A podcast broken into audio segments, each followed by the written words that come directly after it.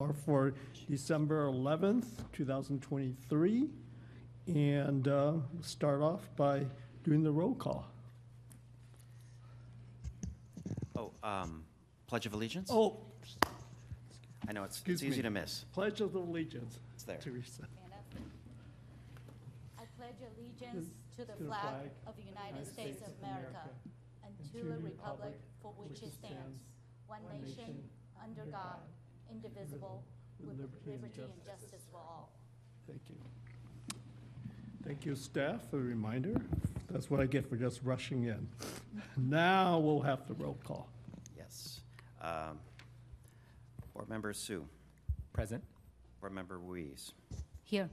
uh, Board Member Saheba is uh, excused, I believe. Uh, Board Member Cisneros, Here.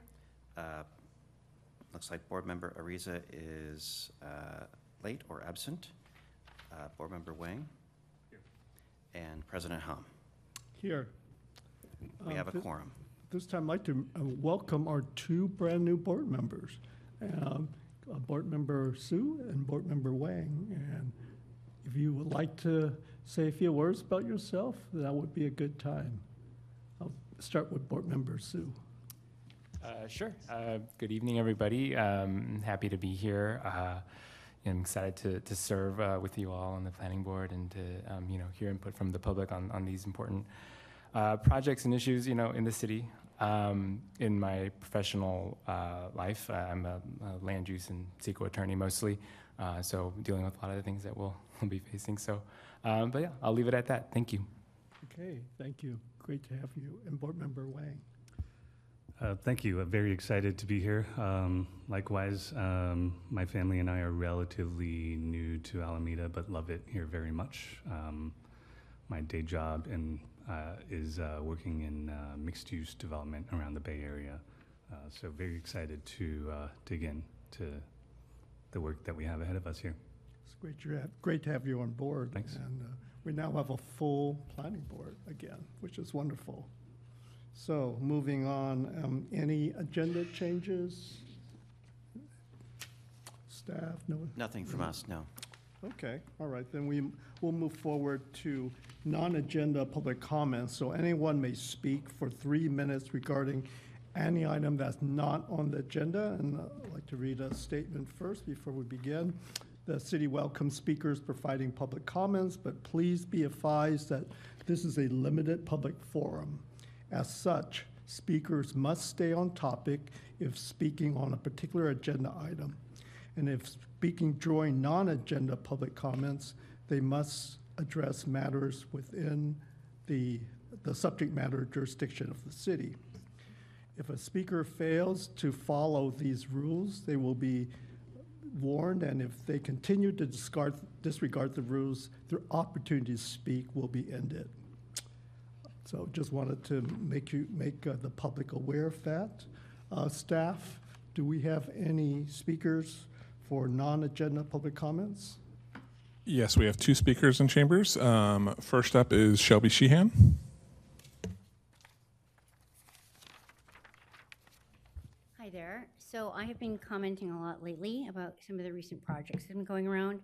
And my, my theme, as I said before, is um, compliance with the historic, of the regulations in the historic district. And it boils down to um, the purview of the Historical Advisory Board and that certificates of approval are supposed to be um, issued or reviewed and maybe not issued by the Historical Advisory Board, but they have been prevented from doing so lately. None of these projects have been, have been reviewed by the Historical Advisory Board for certificates of approval. The Alameda Point EIR specifically states that any project in this, in the um, historic district must undergo that pro, the, uh, that pro, the, pro, that process, and the Historic Preservation Code also says that. Uh, Right now, the Planning Department, uh, the Secretary of the Historical Advisory Board is the Director of the Planning Department, I think, um, or maybe the Assistant. Anyway, I think it's Henry Dong or Allen Tai right now, and they have sole control over their agenda. They don't let the, the, the board see any of the permits unless they give them to them. They uh, have permits that don't have the proper box checked. If it's on city property, um, the one, if, if it's in the historic district, you're supposed to check a box, does this need a certificate of approval? They have permits that ha- don't have those checked. Um, All of the projects that are here tonight have not had review yet, so, um, and they're not planning on doing it. So my, my first, um, aside from that, overall, I just want to make you aware that, that the Historical Advisory Board is, is supposed to have the authority to um, protect all the historic resources. Yet, and the p- planning board is, there, is supposed to facilitate them in doing that, but instead they're withholding information. And like I said, they, they alone control their agenda. The Historical Advisory Board can't even control their own agenda. They wanted to have a, an item on their agenda. I requested it, and they asked about it, and uh, in September, about the maintenance of the big whites. And uh, they were, they, the planning staff refused to put it on the agenda. So this is a terrible miscarriage, and um, it's resulting in terrible negative impacts. And um, uh, the, the, the Citizen Oversight Board is supposed to be uh, supervising the planning department, and instead they're being subordinate to the planning department. And that's just had a real big problem. So please keep that in mind tonight as you review these projects. Thank you. Okay, thank you. And Next speaker is Doug Biggs.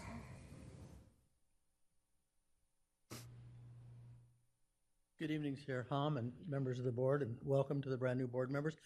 My name's Doug Biggs. I'm primarily here for something else, but while I'm here, I wanted to provide you a quick update on the McKay Avenue Wellness Project, which was before this planning board numerous times in both applications and appeals, and the planning board uh, supported every single effort that we brought forward. We uh, finished abatement a couple weeks ago. We broke ground or started demolition about two weeks ago. We'll complete demolition at the end of next week and site clearance, and then we'll begin uh, new construction uh, around December 26th. We're just so grateful for the support we've gotten with city staff, with the planning board, most importantly with the community at whole. Thank you very much. Okay, thank you. Any other public comments? No other speakers. Okay, great. And then um, we'll move on to agenda item four, which is the consent calendar. The only item we have on the consent calendar is item 4A, which is the draft minutes from October 23rd, 2023. Um, Are there any amendments or changes by board members? I'll move to approve. Okay, move to approve by uh, Vice President Cisneros and second it, I second. second by Board Member Ruiz. Um, Let's see, do we need a quorum to approve the minutes? You do, um, because there isn't a quorum here that attended that meeting, um, what we could do is uh, ask for a volunteer, either bring it back at the next meeting or ask for a volunteer from a new member of the planning board to review the video and be able at the next meeting to vote um, as to the accuracy of the minutes. Okay, well, well, my suggestion may be just carry it over to the next minute unless there's some urgency for us to adopt the minutes. That sounds like a good plan. Okay, okay, we'll, we'll continue uh, the minutes to the next um, scheduled board meeting. So with that, we're going to move on to our regular agenda items. So the first item on the agenda is um, item 5A, and it has to do with the Alameda Point Festing tentative map, track 86, 90 96, um, regarding a public hearing to approve a resolution, a subdivision of a 168 160 acre uh, city-owned parcel into 23 parcels. So I see our former community development director here. Can't get enough. Can't get enough. Just, uh, I just have a few little things I gotta wrap up. Yes. Yes, this is my last planning board meeting, so thank you for indulging me. No, I Um, uh, We I've want you just at two- more two- meetings. Two relatively easy items tonight. Um, The item before you is uh, a tentative map. Um, This is a uh, map proposing to subdivide city-owned land um, uh, into smaller parcels so that that land can be conveyed to future development of these areas. Um, Specifically, the map is designed to um, help implement the West Midway project, which the Planning Board and City Council approved, and the Reshape project, which the um, Planning Board and City Council approved. Those projects, as approved, have very detailed phasing plans, and the disposition and development agreements have very detailed and a set of milestones um, that dictate when land will be transferred from city ownership into private ownership for each of those two projects. And then at your last meeting, um, the planning board approved a development plan for the food bank's proposal. Um, The next step in that project is to go to city council with a disposition and sale agreement. That's not yet approved yet. But what this map is doing is taking a very large parcel the city owns, which is, covers, as you can see on the left, most of, um, or two-thirds of, of the historic district. Um, It's this giant parcel, um, 160 acres. That's, it came to us from the Navy in that form. And then you can see on the drawing on the right with all the little red lines, just in a portion, in the bottom right-hand corner there, that's where the West Midway Reshape and Food Bank projects are located. So we're dividing those up because we anticipate um, transferring those parcels in the near future over the next four to five to six years to the West Midway project, to the Reshape project. And if the council approves um, the food bank purchase and sale agreement, then we've also created the parcel for that sale with this map. As you can see, um, there will be future subdivisions of this large parcel as the city and the council and the planning board make more decisions about the disposition of land to the north of West Midway. Um, But at this point, this map is just designed for those three projects. Um, I, so just, this, as I said, this is, a city is the applicant, and so the city is applying to, for a tentative map to subdivide its own property. Um, And with that, I'm available to answer any questions. Questions from board members? No questions? Okay. At at this point, um, I guess there's no applicant other than the city is the applicant, so. I'll I'll serve as applicant as well as Okay, presenter. okay, all right. Uh, At this point, we open it up to public hearing. Do we have any uh, public speakers? Yes, we have two speakers in person so far. Uh, first is Karen Bey.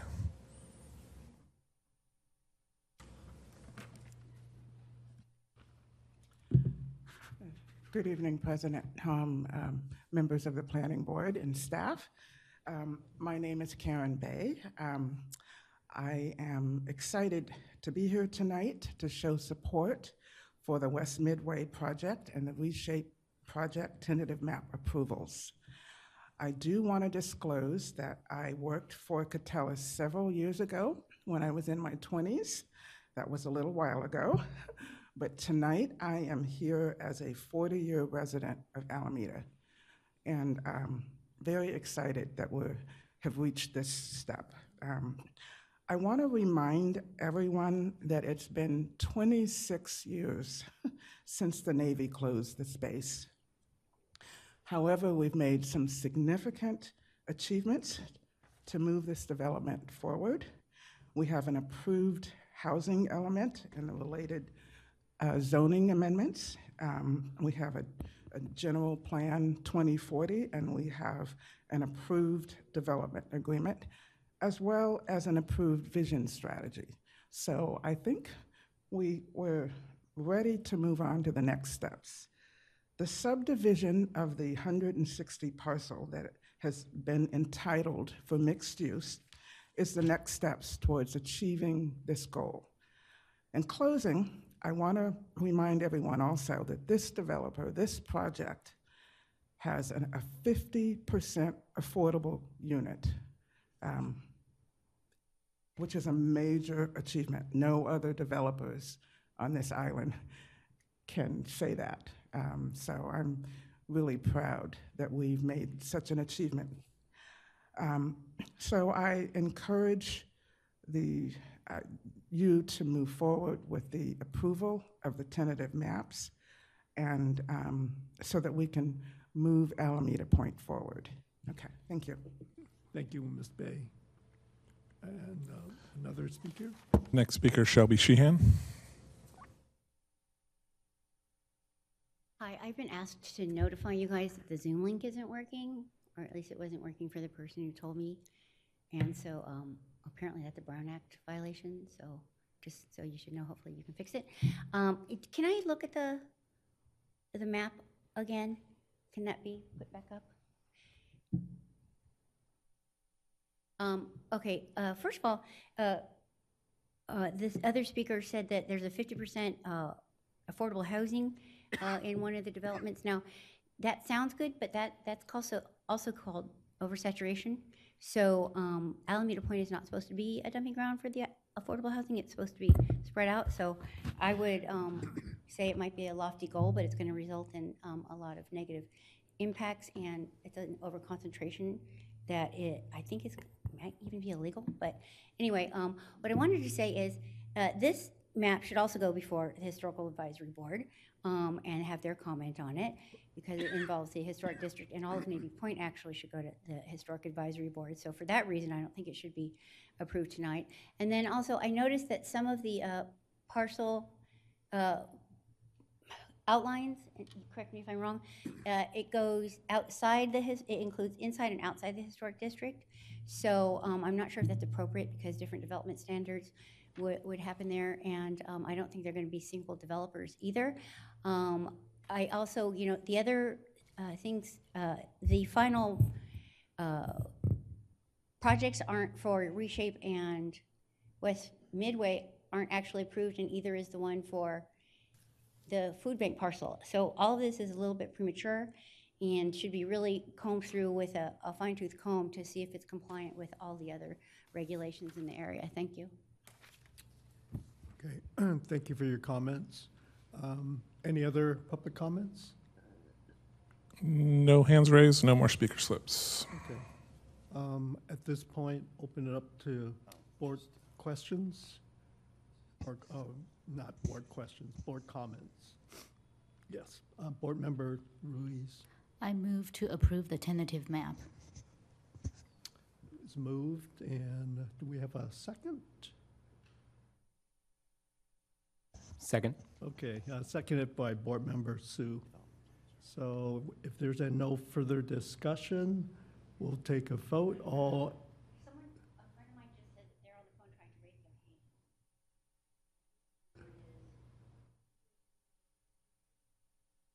Do we, um, staff, do we have a public speaker on this item? Will, will re, if there is, I'll reopen the public hearing to allow the opportunity for this person to speak, assuming they are interested in speaking on item five A. I, I do have one phone number in the attendees list. I'm happy to try to allow them to talk if they're able to speak. If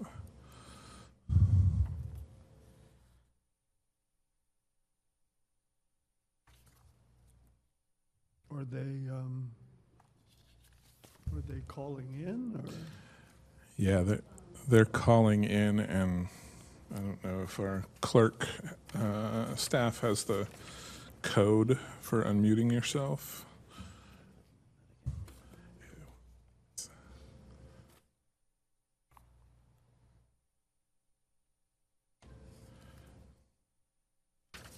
Yeah, I've I've tried to ask them to unmute and allowed them to talk, but nothing yet.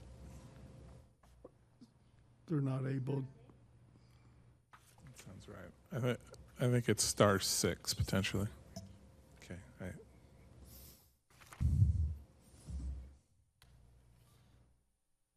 yeah, doesn't appear to be working for them. okay, unfortunately, um,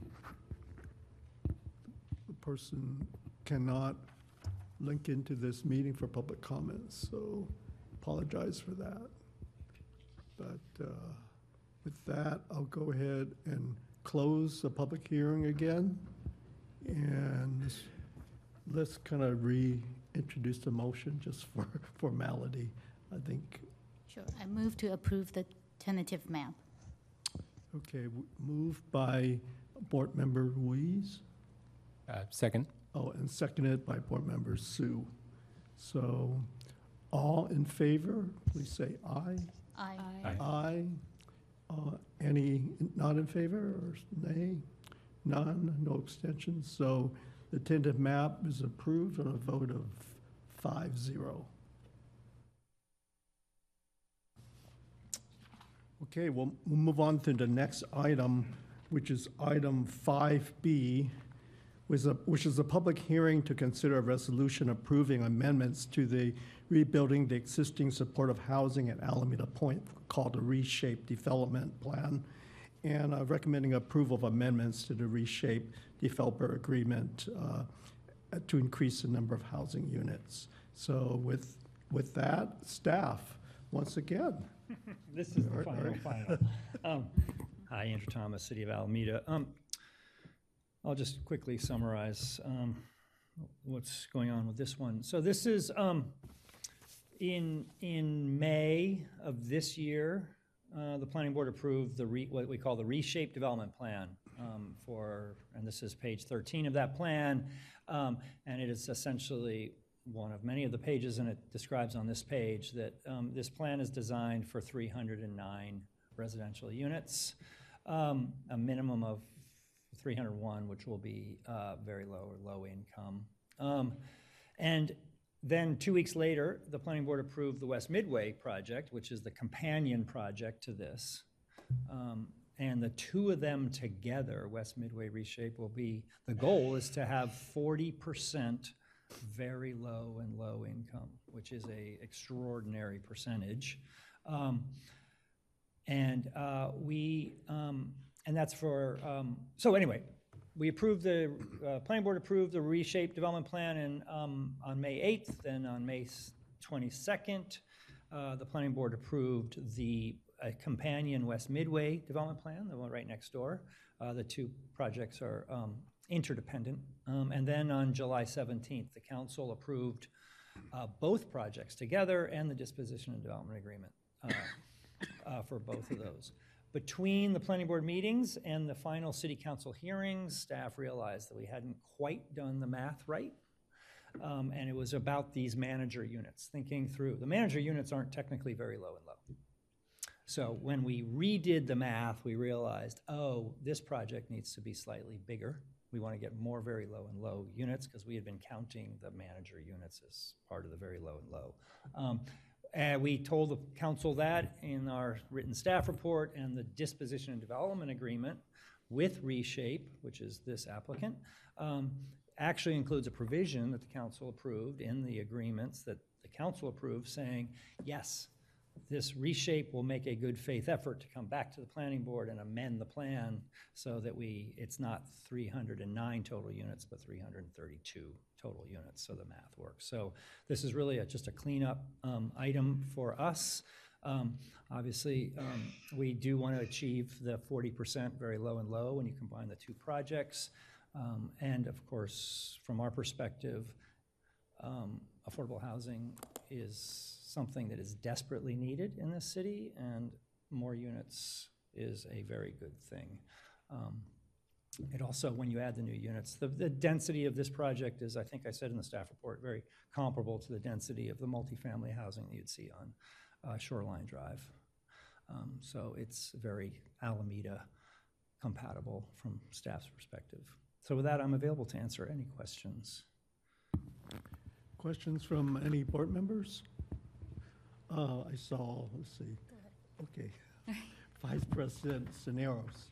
Uh, yeah, no, thank you. Um, uh, I, I'll be honest, I didn't like dig through the development agreement, but um, uh, is the forty percent um, is, uh, the ju- like more so of a goal? Because my understanding is that the on the point on the base, like twenty five percent is like that higher level goal. Um, so if like th- I guess it was just it seems like this was just to um, a good faith effort to abide by that stated goal and not nothing this isn't necessarily required in like a regulatory or documented way is that It is important for the surplus lands mm-hmm. okay findings that the council made in July. Um, The, um, by hitting the forty percent, and so you're right, there's a citywide inclusionary requirement of fifteen percent. So you gotta make sure that, and that's for very low, low, and moderate. So you have to make sure those numbers all work when looking at the two projects together, they're a pair. Um, And then we have the Alameda Point 25% requirement for very low, low, and moderate, different numbers, and make sure it works there. Um, For Surplus Lands Act, um, we are trying to hit a 40%, but it's not 40% very low, low, and moderate. It's 40% very low and low. And this project can get, we were right there, we were just off a couple percentage points. Um, Because um, uh, the collaborating partners and Reshape, that's what they do. They build very low and low. So we have a very, we have a high percentage of very low and low units in this project, much more so than you would see, let's say, in Site A or any of the other projects at Alameda Point. um, Because it's this sort of a hybrid project between a market rate developer and a, and, and the Reshape, MidPen. Got it. Um, and I agree this is the way to go and um, to uh, reconfigure the project so it meets that 40%. But um, is this project and projects on the basics? I thought there was a like a law that was recently passed by Mia Bonta that exempted um, certain projects from SL, Surplus Land Act. So is that um, is this technically exempt or? Um, So the way, the way the surplus land exemptions work, you uh, draft your findings as a city, whether you are compliant with a, um, with any of the uh, surplus land exemptions within the state law. Um, One of them is this, I'll call it the forty percent rule. The other is the special legislation we, we received for Alameda Point, um, which is really just focused on Alameda Point, has a whole bunch of criteria. Um, I mean, just to be honest with you, we were moving fast. We were like, hey, we sent our draft resolution to um, HCD after the planning board meeting, but before the council meeting. They looked at it and they were like, Alameda, really? You want us to check two different exemptions? Pick one. And why don't you pick the one that we're really used to, the forty percent, because that's really quick for us to do. And we looked at our, pro- we were like, no, we, we were thinking we'd use the special Alameda one, which they had never dealt with before. And then we did the math and we're like, oh my goodness, we're within a couple units. Got it, okay. So it was, and we were trying to just keep moving quickly, so it was like, all right, let's go that way. And then we started looking at the density and the standards and, uh, and, and realizing we had our math a little bit off. Um, we are using the special legislation for the food bank. So we have sent that draft res, let me just, it's not related to this project at all, it's a completely separate project, but um, we have sent the draft resolution to HCD for the food bank, which is now using the Alameda special legislation, because they have a whole bunch of questions about it. And I think, and what we believe is gonna happen, let's just go ahead and go through it with HCD for the food bank. And then for every project after that, HCD is gonna be like, oh yeah, we know how this works. There's like six criteria that they need to check for that. And a lot of it's just giving them the background information about our settlement agreements and our, you know, there's just a bunch of things outlined in that legislation. So that's kind of where we're at. okay, that context helps. Thank you.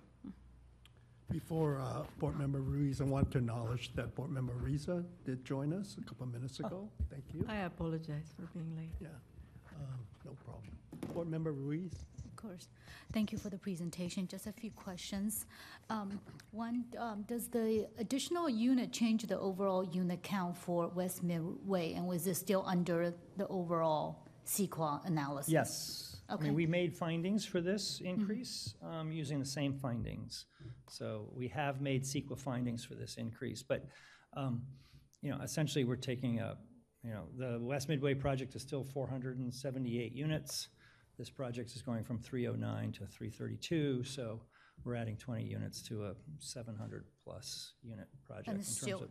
that doesn't change the overall count? I thought, It does change the overall It count. does change the It overall does change count. the overall count. It but is- it's still under, We are using the same findings, the basic CEQA findings that we used in, for the original project that went to council in July, and what we're using tonight for this amendment is the same basic findings, which is, we mm-hmm. have a plan for Alameda Point.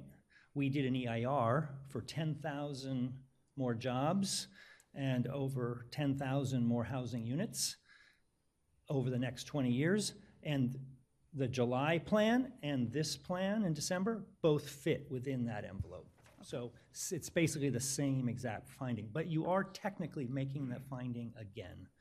tonight for the new project. So each time you make a decision, you're making that finding, that same finding again. Okay, and then on, on the calculation, thank you for giving us the reason on why, hmm? why you need to come back for these additional units. You mentioned that you, we will count, miscalculated and including the manager units, but I have a hard time seeing that we're increasing twenty-three units just because of that. But that's just part of the error, or, Yeah, to get to 40, per- when, when you add up, so you don't, towards 40%, you can't count any of the moderates. I see, it's the You can't moderator. count any of those. Now that, You can't count any of the market rate, of course, and you can't count the manager units. Okay, so so, but the when you- manager unit is not twenty-three. Yeah, so unit. when you add up all those things you can't count, Got it. that has to be no more than 60% of the total number. So Got it. that's, well, you can Thank see you. why, why I messed up Yeah. the math originally. Yeah, I It's was like. Kind of confusing. You said manager unit, but there's twenty-three, we have twenty-three Yeah, manager yeah, yeah. units? No, no, mhm, no, no, the, the number of manager units will stay the same. Got it, thank you. Any other questions from board members? Board Member Wang? Yeah, so um, does the increase to 332 units affect the form of the project compared to its previously No, No, at this point, we're thinking the buil, the building footprints stay the same, the building heights stay the same, the amount of open space stays the same, everything stays the same. The way this project will, you know, with all these projects, the next step will be um, design review. Um, The way design review works, in this case, a 100% affordable project, so in this case, it goes to staff for ministerial design review against objective standards much more expedited approach dictated by state law. But what staff will have to do is compare it to the approved development plan. It'll be four separate buildings, probably over the course of the next eight years. So we don't know exactly how many units are gonna be in the first building. A lot of it depends on their ability to raise the public financing for each building, as well as changing things, but the goal is get 332 units over the four buildings. So what will happen, first building will come in, it's 100 and odd units.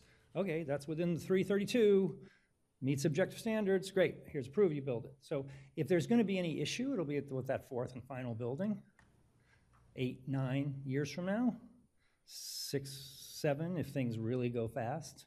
Um, You know, if it goes, if it ends up there over that 332 number, then they're not going to be eligible for ministerial design review. They'll be coming back to the, to the, to the board to say, hey, we want to do design review for this building that's a little bit bigger. Then when you add it all up, it's more than 332. So um, if it, if it's less than the 332, then that won't be required. Did that answer the question? Yeah, I got a thanks very much. I got a Yeah. little lost as I was going there. Any other board questions? Yeah, I did have a question to forget, what- and this kind of follows up on the two questions already been asked, because I had similar kind of questions. So I, I, I under, I got, got it that the footprint, or not the, the footprint and the size of the buildings aren't being changed at all. And the the only thing that's being changed is the density, and there is an increase in u, overall units. So is the anticipation, in order to accommodate additional use within the same building, is that some of the larger units are gonna s- be split into two, or what? I, I know it's probably still pending, you know, I I totally understand that. I, But- uh, But is, what, what's the concept on how those additional twenty-three units will be incorporated We- in the existing buildings? We have Mr. Biggs here from the collaborating partners, and I think he also, some people from MidPen on the phone. So I'll, I'll defer it a little bit to them, because they've probably thought this through more than, than, than I have. Um, But I think, um, you know, as you said, we- this, I mean, they don't have floor plans yet. They don't have, you know, the way this project is structured, um, they will be applying for funding, public financing for the first two buildings first. Um, They'll be designing those buildings first, um, those buildings, and then, um, you know, and they'll be making adjustments based on when they design those buildings on their, their need and the, what's going to compete best for, for that public financing. So I'm not, I'm not sure they have the final answers yet, like how will this work? Or is it less? There's also, as you might remember, there was quite a bit of non-residential space in these buildings as well. Um, Office space, commercial space, um, meeting space, non-residential floor area. So the other thing that might change in their thinking from where they were thinking in 2023 to how they're thinking in 2026 or 2027 is about the ratio of, of non-residential space to residential space. So, but I- if you'd like, I, I, Yeah, would- yeah, I'd be interested to hear, realizing that, you know, nothing's finalized yet, you still have to do all the detailed drawings, but con- conceptually, Certainly, what are I'll- I'll be you glad to thinking answer of? that. Uh, My name's Doug Biggs. I'm the Executive Director of the Alameda Point Collaborative. Um, Also, uh, I believe Sarah McIntyre and and Abby Goldswear are from uh, MidPen are also available by phone. But I could say that the unit mix of bedroom size is something we're constantly evaluating as we go forward, because we have a dual um, kind of requirement. One is we have existing residents that we want to be able to move in there who are aging out, have disability. Their unit size is diminishing um, as they grow older, and we have, you know, a lot more homeless on the street that we're bringing in. So we're continually um, assessing the unit mix to make sure that we're meeting the future needs of, of the coordinated entry system of bringing homeless off the street. We also do have, I mean, uh, my math is bad tonight, but, um, you know, we're looking at 30 units, not even 30, 20, 20 units, 21 units um, across four buildings, so that's, you know, six, five units uh, in each building. We have space in our existing buildings that could absorb that without having to change the, the footprint. Okay.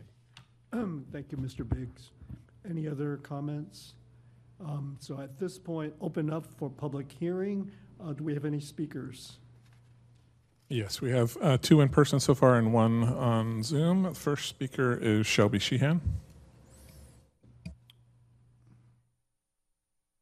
Hi, yes, it is a historic district night, so I'm here speaking about a few things.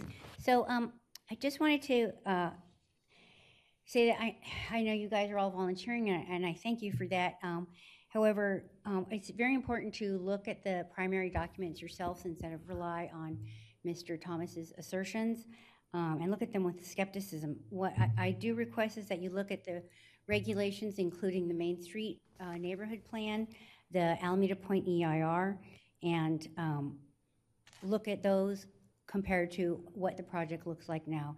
The uh, original project um, for Reshape was on a 10-acre parcel right next to Main Street. It was selected there for- for, so that it's eligible for grants. It had a a well-designed campus that a- a federal grant was given to them. And then when uh, the housing element was being developed, they just switched it all up. They provided no, um, the planning department provided no sufficient rationale, and they came up with it afterwards. They did it after they did it. So um, the relocation, the location of reshape, the reshape parcel, the density and the number of units were all uh, codified in the Main Street plan. So in order to change any of that, it needs to go through an amendment because it is a, a regulatory requirement now. So moving it and, and all this increases in densities has not been approved. It, it, it shouldn't even go forward because the main, it's not compliant with the Main Street Plan, it's not compliant with the Alameda Point EIR, and it's not compliant with the general plan either. Um, no emergency shelters are supposed to be at Alameda Point at all because of the standards of reasonableness, and Doug Biggs can speak about that. Um, the only CEQA analysis that was ever done was when the dent, when the number of units on both Reshape and Southwest Midway was under 500 total. So 200 of them were the replacement units, and then there was about 300, 291 at, at West Midway. There was a reason for that. It's because this is supposed to be lower density and mixed use. Now, both of them are just almost completely residential, so they violate the mixed use portion too. And then um, the buildings are taller and uh, the, the reshape is now on a completely different campus that isn't even designed well at all. Um, I wish I had more time to talk about it because there's, oh, but I did send you guys a comment before the meeting and it, it talks about that.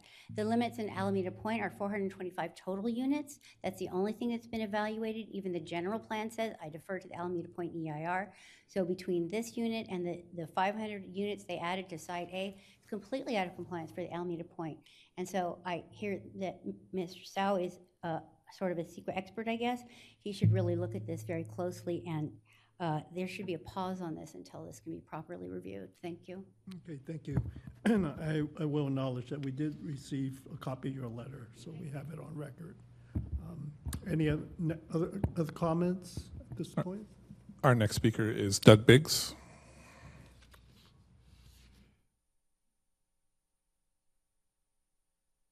Good evening, Doug Biggs, President, Alameda Point, I'm sorry, I got myself a promotion, Executive Director of the Alameda Point Collaborative. Uh, Here speaking on behalf of the collaborating partners, uh, APC, Building Futures for Women and Children, which serves survivors of domestic violence, Operation Dignity, which, which serves veterans.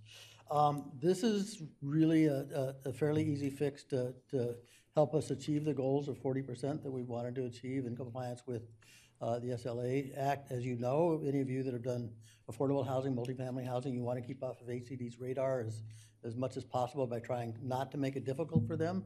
By using the SLA designation, this allows us to, to go through the process much easier.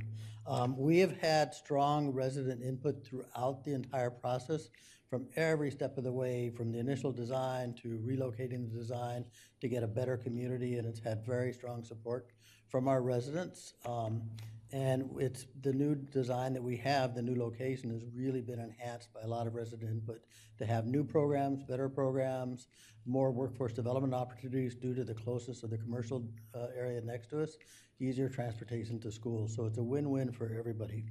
Um, For the new members that are here, I did want to declare, you know, provide a little bit of historical context. I don't know the number of hearings we've had, but it's been a lot. But I do know that we went before the HAB twice. One was for a design review workshop in 2022, and another was to discuss the objective design standards. We have crossed every T, dotted every I, gotten as far, as we've, we've, the DDAs and DAs have improved. We are ready to start this thing. Um, We're, we're looking to start in um, April, May, June at the latest. Um, And, you know, by getting this final unit count, that'll help us much more when we go out for the financing applications. So we strongly support your approving this change. Thank you. Any other public comments? Yes, we have one on Zoom. Sarah McIntyre. Hi, can you guys hear me? Yes. Yes, hello. Hi, yes, this is Sarah McIntyre. I am a senior project manager at MidPen Housing, um, working on the Reshape project in partnership with the collaborating partners uh, and the city and Catellus. Um, and I just wanted to, you know, echo what Doug has shared and um, echo our support of this amendment to the Reshape Development Plan since it will really support this project's execution. We're very excited to um, start applying for funding to make these projects a reality. And we support this, uh, the amendment and the increased unit count because it supports MidPen and the collaborating partners' mission to build affordable housing, high quality housing. So we're very excited. Um, with the support we received at the planning board last May, and we appreciate your support of this minor technical amendment to really allow us to move forward smoothly with HCD um, and to start securing funding to make this a reality. So thank you again. Um, Thank you, Ms. McIntyre. Uh, Next speaker? We have no more speakers. No more speakers? Okay, all right. I think with that, um, I'll close the public hearing, but I want to give an opportunity, if staff so chooses, to respond to any public comments. I, I will, I will note that in my four years on the planning commission, this project has come to us on several occasions, study sessions as well as actions on each one of the amendments, and so this is not the first time this project has come before us. Just want to That's right, and just, you know, for, for many members of the public who may be watching and are not familiar, this is a project that we, we, the city of Alameda, the Alameda City Council, and the collaborating partners on the planning board have been working on for over, geez, it must be over 10 years now. So it's been a long haul. There have been many, many hearings. Um, In 2022, um, it was when, 20 early 2022, where um, the city council had a, a work, another workshop on it. Um, That's after going to Historic Advisory Board, Planning Board, I mean, just years of hearings um, where the council considered the idea of moving the campus um, with the new design that Doug just described. Um, We talked about it with the city council at that workshop. um, And, because it's talking about different piece of land, right? Uh, It's city land. Which piece of city land should the city donate to make this project happen? Um, And, uh, and the council agreed with the rationale for the move. Um, And then the planning board saw the development plans, which you approved, um, and then the city council approved that, the change in, in the location based on their prior decisions over a year prior to their final decision in July. So as this prior speaker said, this is, at this point, um, the city of Alameda and the collaborating partners and Catellus are going full steam. I mean, you'll start seeing construction out there um, in the next six months. Okay, thank you. Um, I'm sorry, the public hearing is closed. At this point, uh, open up to comments from board members. If, no comments, then um, a motion's in order? Um, I, before I make a motion, President Hom, may I just, um, ask that you remind the speaker to, that this is a public forum? Um, please do not make accusatory or disparaging comments about staff and how they handle the procedures. No, no, that's a, that's a good point. And, know, please, uh, take to heart the announcement we made earlier at the start of this meeting about proper decorum and regarding comments that are made. Uh, We don't tolerate any negative uh, comments to fellow board members or to staff. So we ask you to be respectful of your thoughts. Certainly express your thoughts, but do it respectfully. Thank you. Um, I move to approve the um, amendment to the development agreement and increase the supportive housing from 309 to 332. Okay, moved by Board Member Ruiz to uh, approve item 5B. I'll second. Okay, seconded by uh, Vice President uh, Cisneros. Can I just make a modification to the motion, if possible? Okay, Um, I just want to be clear and, and make sure that we also capture both the, it looks like we're also amending the development plan as well, and so I just want to make sure the motion reflects that. Thanks. I accept the amendment. okay. So, so that's clarification. We're uh, approving the amendment, both the, the development agreement as well as the development plan for clarification. Okay, Thanks for clarifying. And uh, Vice President Cisneros, I assume you Yes. accept the amendment? Yes. Okay, all right. So we're ready to vote. Um, All in favor? Aye. I, Aye. Any opposed? No? No abstentions? So the motion passes 6-0. Thank you. Thank you. Planning board. Thank you. Take care. We're moving on to item 5C, which is uh, regarding 800 West Tower Avenue. And this is a use permit, uh, a public hearing to consider a conditional use permit to allow the establishment of seven outdoor picker, picket, pickleball courts and an existing sport and fitness club located at 800 West Tower Avenue. So, uh, staff presentation.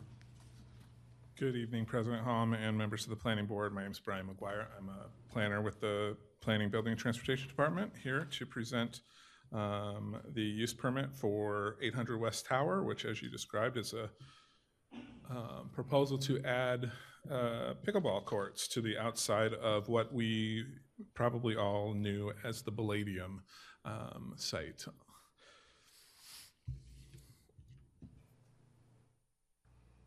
Um, obviously, if you're familiar with the Palladium, it's located on West Tower Avenue, um, across from the new Firebrand Cafe and the Admiral Maltings and Almanac sites on the north side of the Seaplane Lagoon um, at Alameda Point.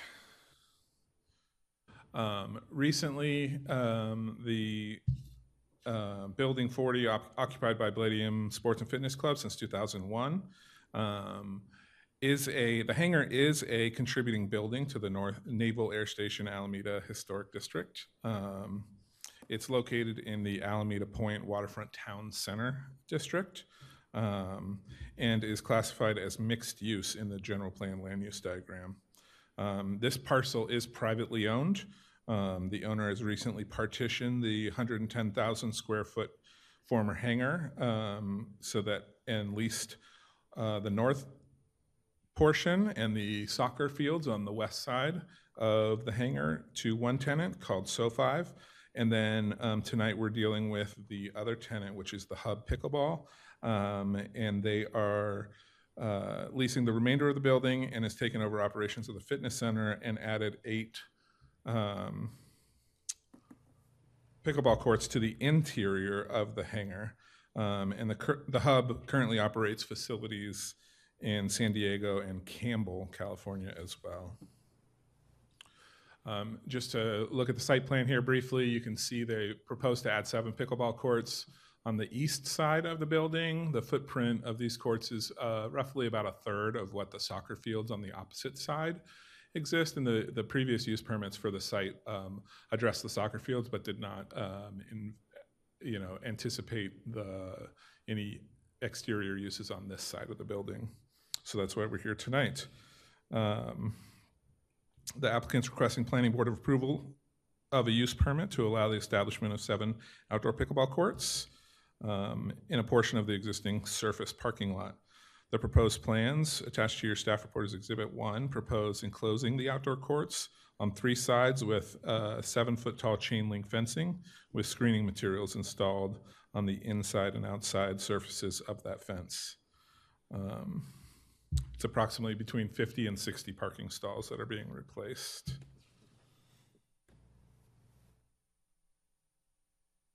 So just to refresh, we got the uh, waterfront town center zoning here. It is mixed use in the general plan. Staff reviewed the application and finds that it um, is categorically exempt from further CEQA analysis um, based on two, uh, two categorical exemptions. Um, and uh, you are here to make the findings that it's uh, compatible use, it's served by adequate transportation facilities, um, there are no adverse impacts to neighboring land, and it is consistent with the general plan. Those are detailed further in the resolution. Um, just to talk a little bit about the fence screenings, a couple of examples. They propose a seven foot fence with sort of a um, uh, plain screening on the outside and then uh, more of a branded screening on the inside. As, and these will also serve um, to help dampen some of the um, noise generated by the use.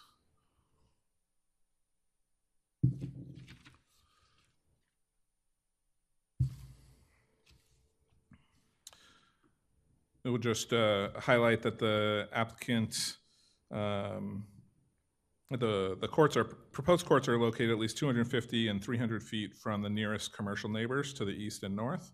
Um, additionally, staff is proposing limiting outdoor use to the city's typical business hours you see in a lot of uh, the city and other zoning districts from, from 7 a.m. to 10 p.m. Um, here in this image, you can see they have gotten a little bit of a head start laying some of the, the curbs and asphalt surface um, in preparation. Um, obviously, the COVID 19 pandemic resulted in big changes to consumer demand for large fitness center uses, and this is how the uh, the previous, the owner is sort of adapting to the current conditions. Um, obviously, has grown a lot in popularity over the last few years. I'm sure um, you've all heard about it. Um, there's the limited courts we do have uh, are way oversubscribed in terms of their use. Um, so staff finds the proposal to create a large professional caliber facility at this site to have a number of benefits consistent with the Alameda Point zoning and general plan. No exterior changes are proposed to the building. The building is a contributing um, structure for the Alameda Point Historic District. Um, one other thing that's addressed in the resolution is just um, the applicant intends at this time to rely on existing fixtures which light the parking lot um, from the building.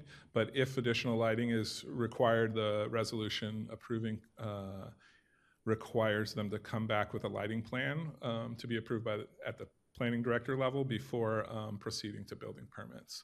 And any proposal would have to be compliant with our dark skies ordinance. But at this time, they're not proposing any additional outdoor lighting.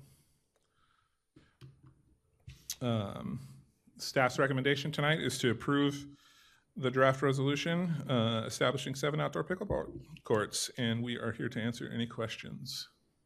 And the applicant is also here, and I think may um, wish to just say a brief word. Okay, um, maybe we'll hear from the applicant first, and then we'll open it up to board questions of both staff and the applicant.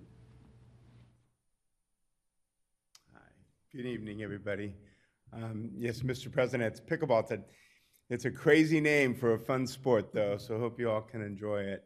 Um, Anyway, my name is Pat Rolfus. I'm with the Hub uh, Pickleball, and we call it the Hub Sports Center here because we um, acquired the Palladium and we rent the building. Um, We, we kept um, all the fitness center there. We've actually expanded fitness within the facility. Um, We've invested about a million and a half dollars into the community and, and to bring it back to life, for lack of a better term, and, and upgrade it. So we're really proud of that.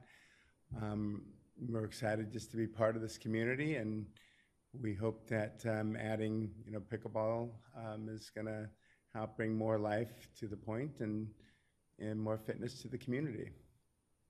Thanks for having us. Okay, thank you.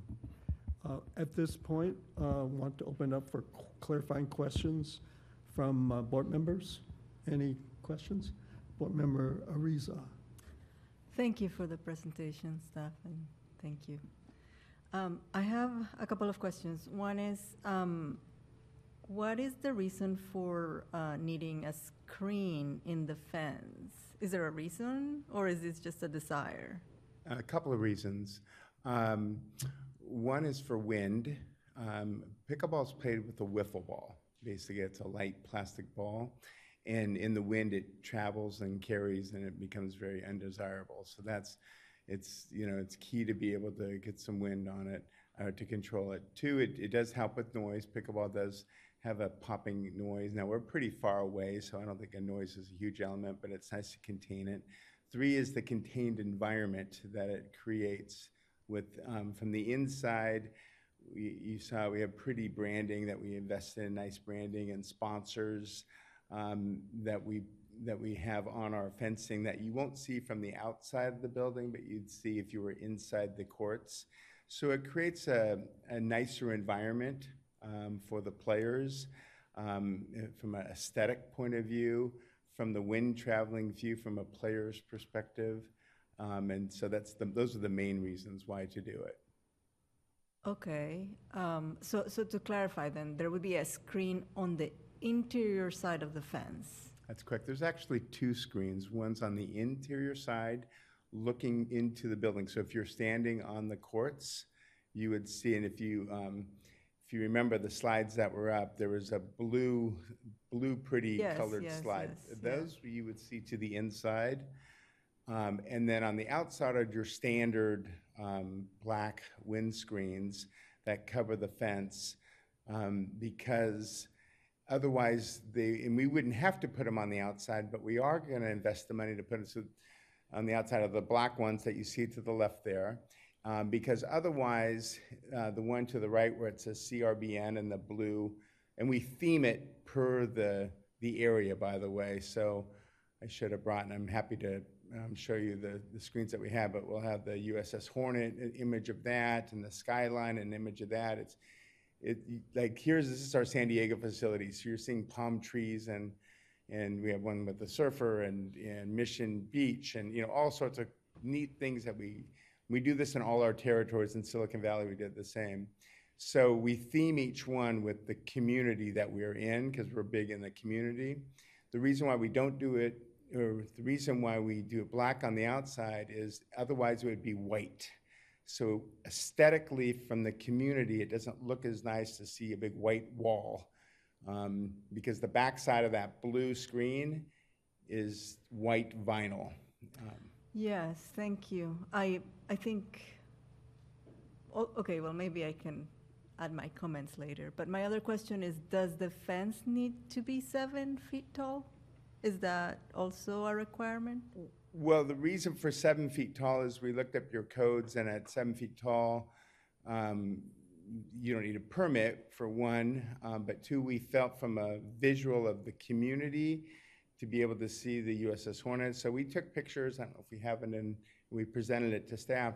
Um, So if you're sitting at, um, you know, the Almanac, you know, bar outside where people sit outside. They're in the gathering areas, the bar, and, and I forgot the other name of the, the place, but you, you can't really, it doesn't affect the view looking out, you know, past it because the fences are relatively low. We originally designed a 10-foot fence, and then we made the decision to drop it three feet so it would be less impactful if you were looking through the parking lot and trying to, you know, see anything. This particular area and how it's designed, we tuck it up tight to the building. That's why the fence is only three sides, and we tuck the whole thing pretty tight to the building.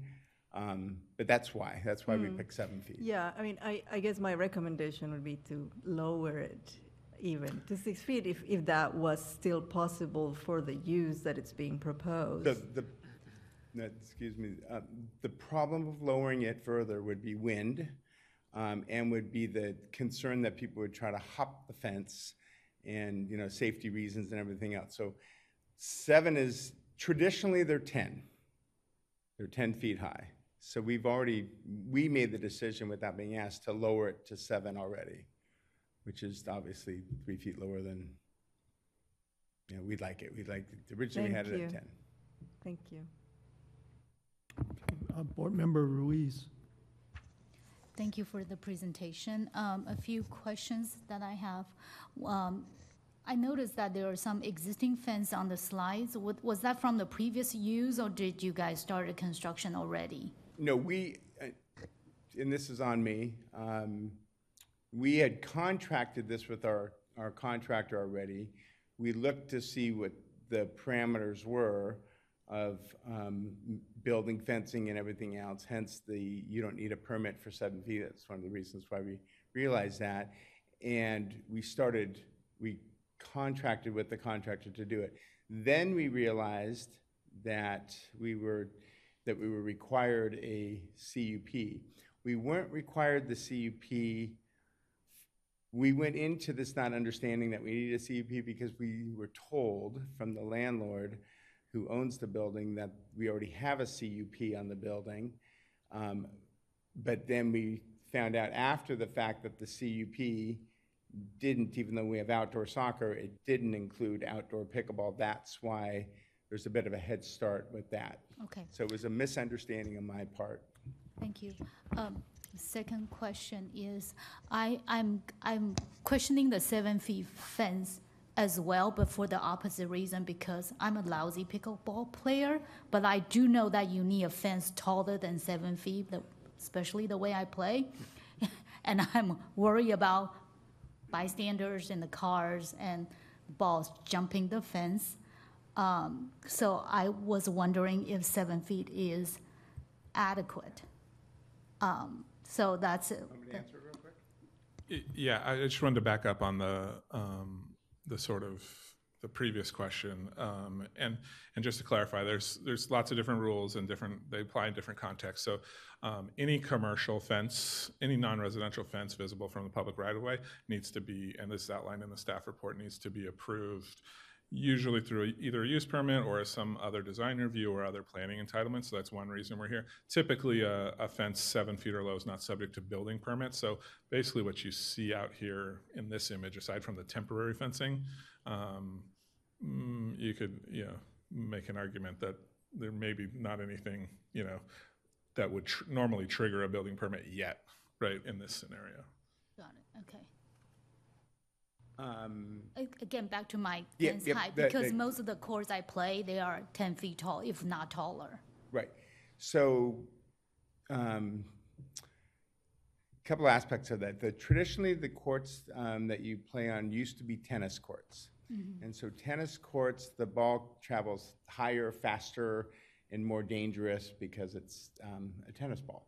Second of all is that the distance between the um, center of the court and the back, we've added um, another two feet roughly of distance. So you, we could make, let's say the court is, the court's 44, so we could have made it 60, but we made it actually 64. And the, the value of 64 feet gives you from the baseline to the fence um, two extra feet, so 10 feet, so it's more enjoyable to play on.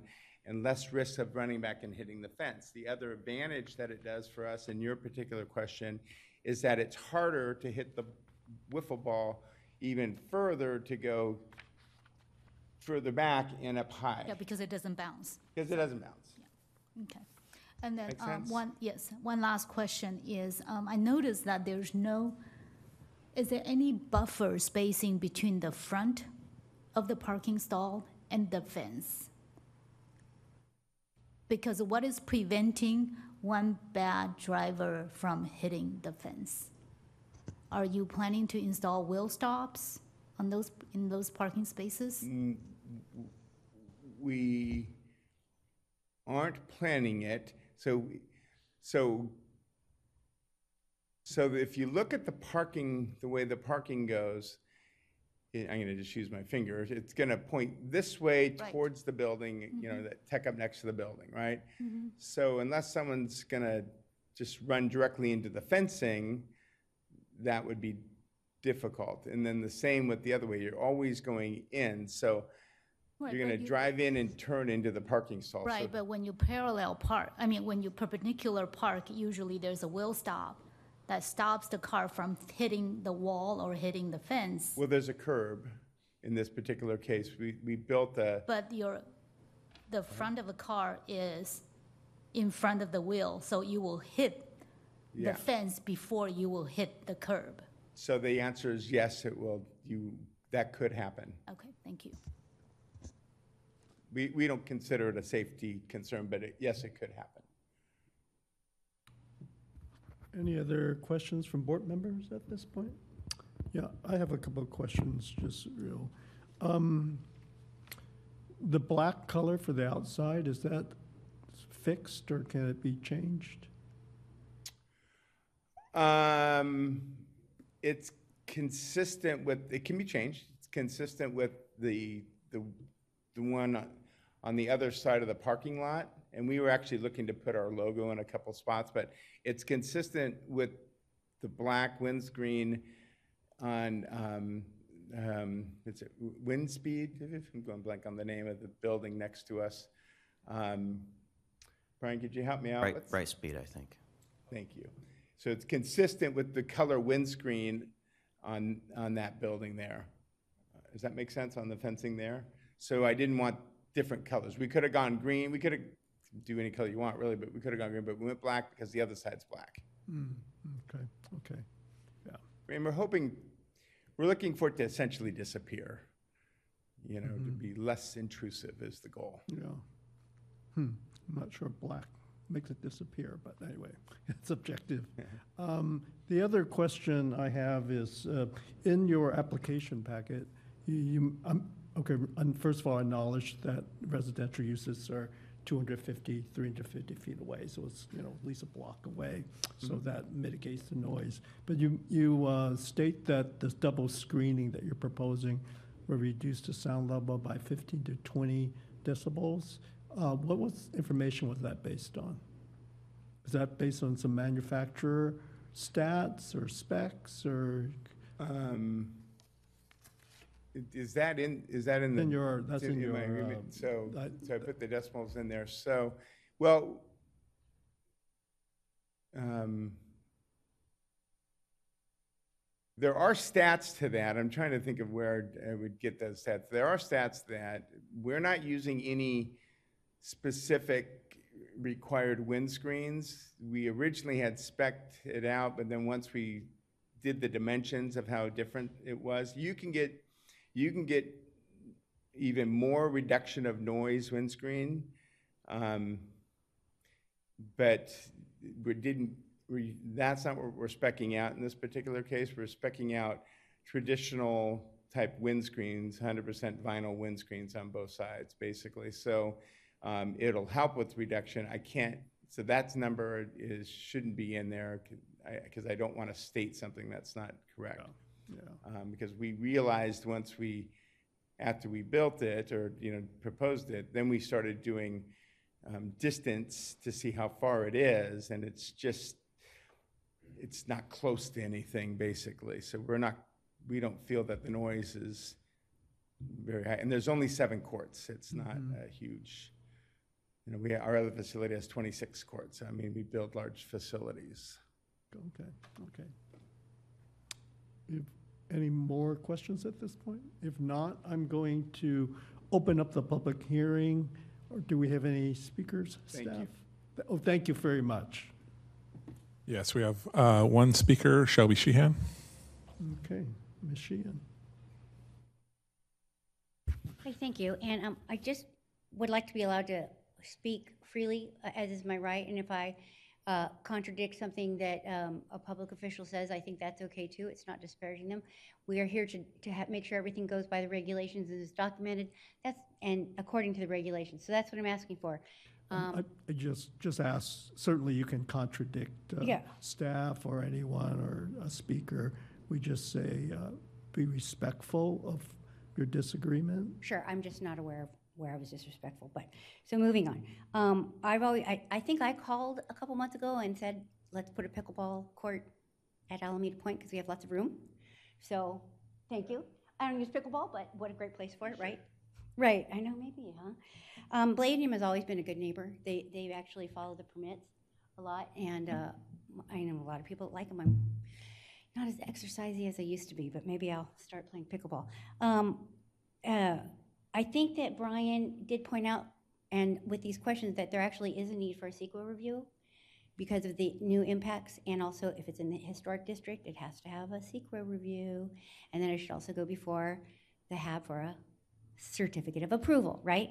Okay, so I think it'll get it. Um, the one problem that I have is the same with the screening, is that um, the views are one of the character defining features, and Bladium previously had the fencing up, but they didn't have a screening, and so it didn't block the views. Uh, I appreciate the plan. Brian, do you mind just because it's uh, got a setback.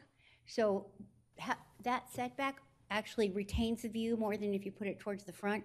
So I, that's fantastic. I think that, that this might even be able to get a certificate of approval from the HAB. Um, I'm wondering if they could do a 10-foot fence and just not have it screened, because if you can see through the fence, then it doesn't obstruct the views. And that's what they have on the soccer field side. Or maybe a semi-transparent fence too might help. I don't, um, so those are my suggestions that might be possible. Um, or maybe just part of it with a screen on it, you know, like just up to four feet and then the rest semi-transparent. There's ways you can work it out, right, maybe? That could be worked out. Yeah, so, um, but, um, and I don't know how much noise blocking it would need out there either. But I do appreciate the way that the applicant worked and, and Brian's work on it as well. I, I do think that there should be a CEQA review if you read the regulations. And also, like I said, the historic district requires any infill project that's over, I think, half, half, 50,000 square feet. So thank you. Thank you. Do we have any other public speakers? That was our only speaker. Okay, at this point, I'll close the public hearing, but before we open it up to board comments, I want to give an opportunity for staff to address the CEQA exemption, because I believe this project was reviewed for compliance with CEQA and it's found to be categorically exempt, but I wanted staff, give an opportunity for staff to cover that.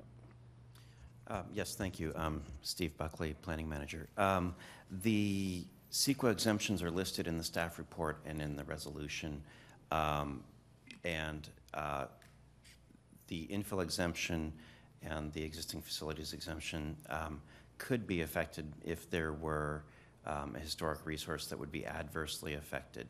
And what that means is if the building that is a contributor to the district um, were to be modified in such a way that it no longer conveyed its significance as a historic resource or as a contributor to the district. And um, in this case, our judgment is that um, adding a fence and um, uh, paving some courts would not adversely affect the, uh, the contributing building. Okay, thank you, staff. And then the second question is, um, this, this proposed facility doesn't at all interfere with any designated view corridors, right? Uh, That's right. There are some um, view corridors that are identified in the planning documents um, and the historic analysis that uh, come off of the major axes of the greenways within the um, Alameda Point uh, Naval Air Station. Um, This is off-axis. It's already um, adjacent f- across the street from um, other buildings, um, and so there is no um, corridor per se. Um, And as you saw, the majority of the parking lot is still um, open on both sides of the building. Okay. Yeah, I Thank you. I, I just want to add to that in terms of the view corridors that were adopted in the Alameda Point Town Waterfront Town Center plan.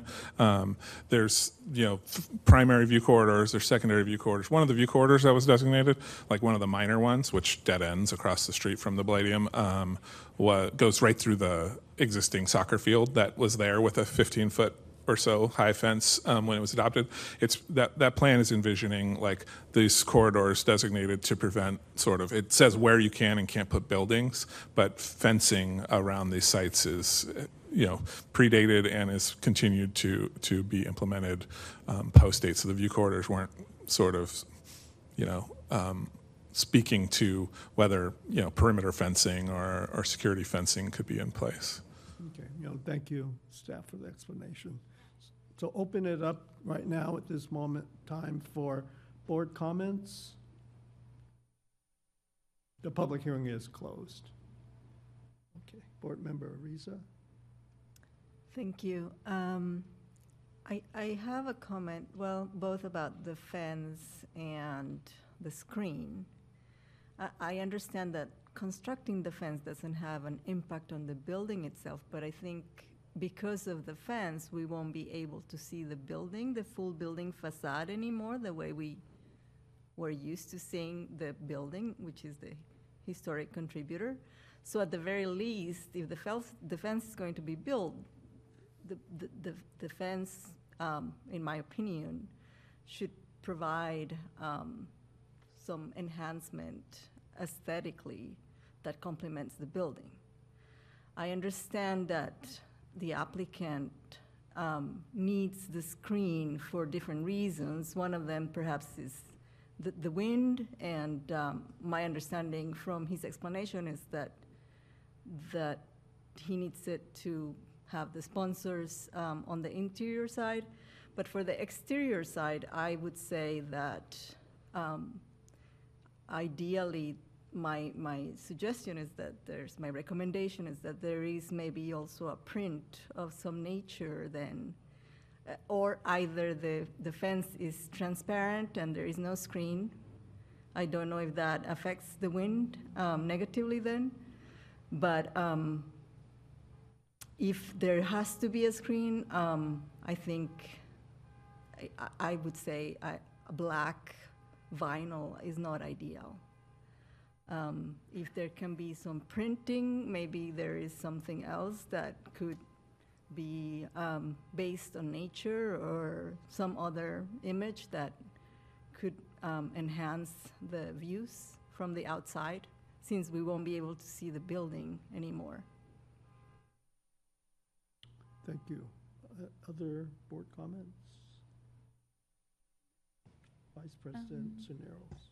Yeah, uh, thank you uh, again for the presentation and the questions. Um, I had a similar comment where um, uh, from it, doesn't seem like it's right next to the um, Saildrone fence, so um, I'm also concerned about just having a black wall.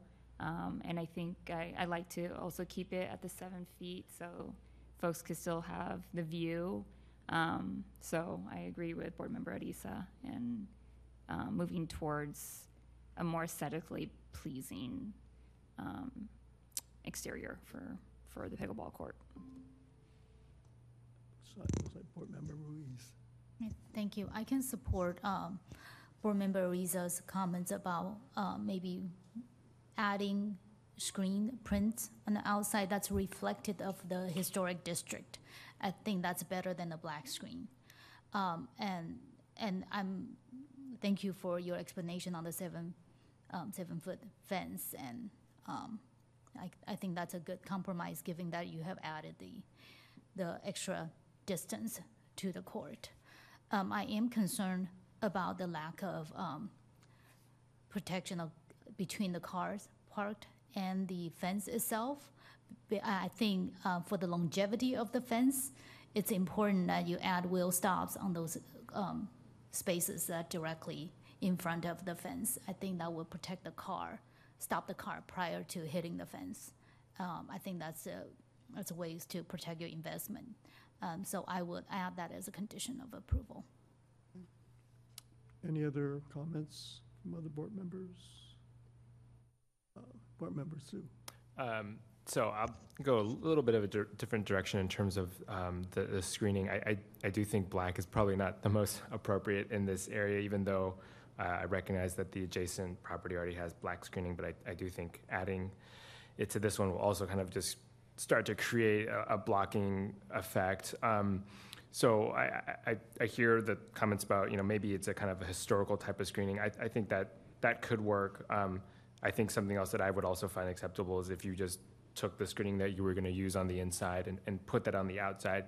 Um, and the reason for that is I, I see that, you know, if you look across the street at Almanac and Firebrand and the Rake, like there's a kind of very kind of distinct uh, style for each of these uses, and it kind of creates this kind of exciting environment that's kind of visually appealing. And so if you you add that to the outside, it kind of even gives you this effect of just additional advertising. Folks will be driving by and see like, oh, what's that? And and hopefully pick up. I know I think some of your interior designs has like a, you know, pickleball uh, racket or the ball itself, um, and so that's something I, I'd be willing to consider. That might make a little easier in terms of not having to go and now find another design. You could just use what were you going to use on, on, on the outside. So that's, um, yeah, that's my comment. Thanks. Any other comments? I, I have a comment too, uh, if I may. Um, You know, I, the black, you know, even though it replicated someplace else on the site, I don't think that's a good excuse. You know, it's like, you know, agreeing to lowest common denominator. Um, I do agree that some type of, some difference, I, I don't think it needs to be really bold design. I wouldn't want to see advertising of your business on the outside either.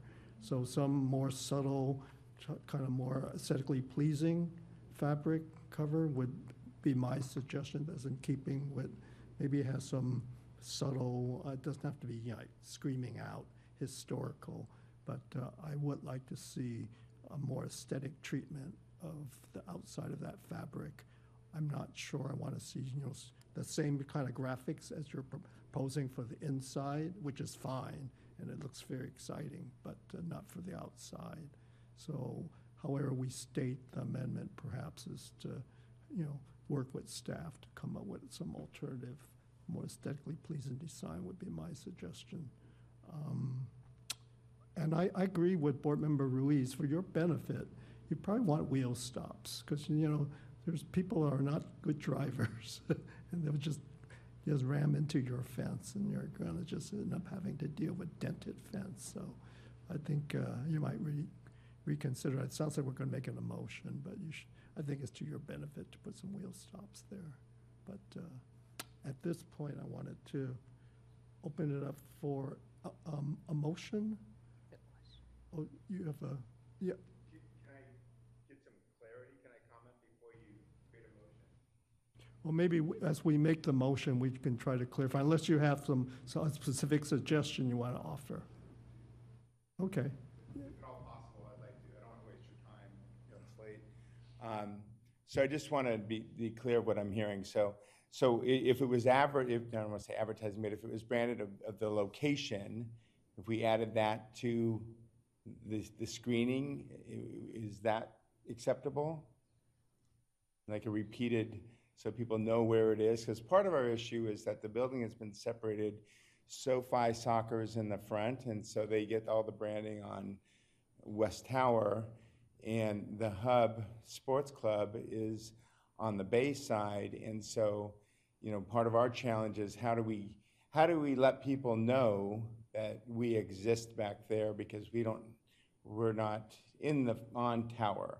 So is that something that could be acceptable? Because that would help, that would really, you know, help the confusion of where is the business in general, and I think would make it a little bit more aesthetically pleasing. Um, So I want to first start with that quick question. yeah, I guess, th- a question for staff. Yeah. What, how does the sign regulations uh, Yeah, apply so to something like it- this? anything that would meet the definition of a sign, which using the branding of, of the business would, would be subject to a separate um, sign permit. So in terms of like the big picture design and screen of the screening material, um, you know, I don't think it, it would be hard to find it compliant um, with with the Alameda Point sign program. Um, but the staff can, you know, it's possible that you could incorporate some signage or some appropriate level of signage into something like that. But also look at some of the other ideas um, that we've heard here tonight, as you know, working with the applicant and staff to come up with an appropriate design. And of course, it would be, you know, we can include this in the resolution that, you know, any um, change to the screening or the site generally, of course, is subject to the sign regulations um, and, and would require a separate permit. Okay, okay. Thank you. You- You had Okay, And, and then just the last question on, on the, um, the, the wheel stops. Um, You know, my concern on the wheel stops, and I appreciate what you're saying, that you're concerned of our investment of the fence and, and, and from that aspect. The, the reverse concern is that, um, you know, if we push that back too far and if we put, add more investment into the property to be able to do that, so it doesn't hit the fence, I'm concerned that that pushes the, the parking space itself um, further into the area where cars are gonna be driving down. Um, So I don't wanna, I don't wanna, the, the parking spots go like this, people drive down and turn into a parking spot. The fence is here. My concern is I don't wanna push this car too far out either. So I'm a little bit concerned. I appreciate your concern on, you know, your investment of the fence and, and somebody potentially hitting that. Um, my concern is also, I don't want to go too far out, so someone's, you know, tail end of their car is sticking into the, into the right-of-way where they're driving down either. So I'm, I just wanted to comment, is that a requirement that you're asking us to do? Um, or is that a suggestion? Well, well, I guess, if I may, this may be to staff. I mean, there's parking space dimensions that would be required an aisle width. And typically, the parking stall, the depth of the parking stall includes the area in front of the uh, parking curb, right? I- In which we are within those dimensions. It, it- it didn't change. That, those dimensions didn't change by putting this there. So, I mean, May- what may what it I? is, is the, the, the car, when it's parked, is gonna be parked pretty close to the, to the fence as it is. It's just that the curb will be like thirty inches or two feet away from the fence. So then- President Hom, may I? Yeah, go ahead. So the parking stalls needs to meet the parking regulation. The wheel stop will be installed within that regulation, so you will not diminish the parking stall. If the parking stalls are reduced to a compact space, the planner will require you to label those compact space accordingly. But the idea is, if that is a legal parking space, which I assume they are, adding a wheel stop at the appropriate location will not diminish the, uh, those spaces, the usability of those spaces because they are still a compliant parking space. Yes, well, they, they will didn't not- change. We, we, we didn't touch the Then parking it will spots, not so- affect those spaces. It Okay. doesn't shorten. the And park- yes, I'm asking you to put them as a condition of approval. Okay, thank you for the clarification. Okay, thank you. Thank you. So at this point, are we ready to entertain a motion? Someone will want to propose a motion with the couple amendments we discussed? Um, I can try to Okay, do that. thank you. Um, So I would like to move to uh, approve the conditional use permit to allow the establishment of seven outdoor pickleball courts and building um, seven-foot tall fence around it with several conditions. Uh, One is um, to add um, the stops, the wheel stops for the parking stalls that are being affected by the fence. And then if there is going to be a screen in the fence, um, then uh, to work with staff so that the screen to the outside complements aesthetically the historic building, either enhancing it or enhancing the site um, in some form, and it's not a black screen.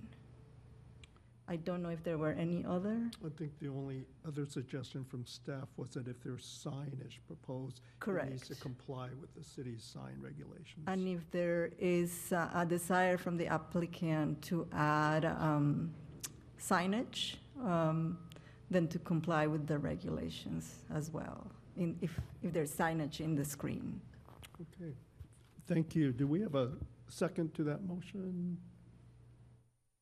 Second, second. Okay, great. Sec, um, moved by Board Member Ariza, seconded by Board Member Zhu. So if- unless there's any further discussion, we'll take a vote. All in favor? Aye. Aye. Aye. Uh, any opposed? None. Motion passes six to zero. Good luck on your pickleball court. It is a, it's a very popular sport, I do know that.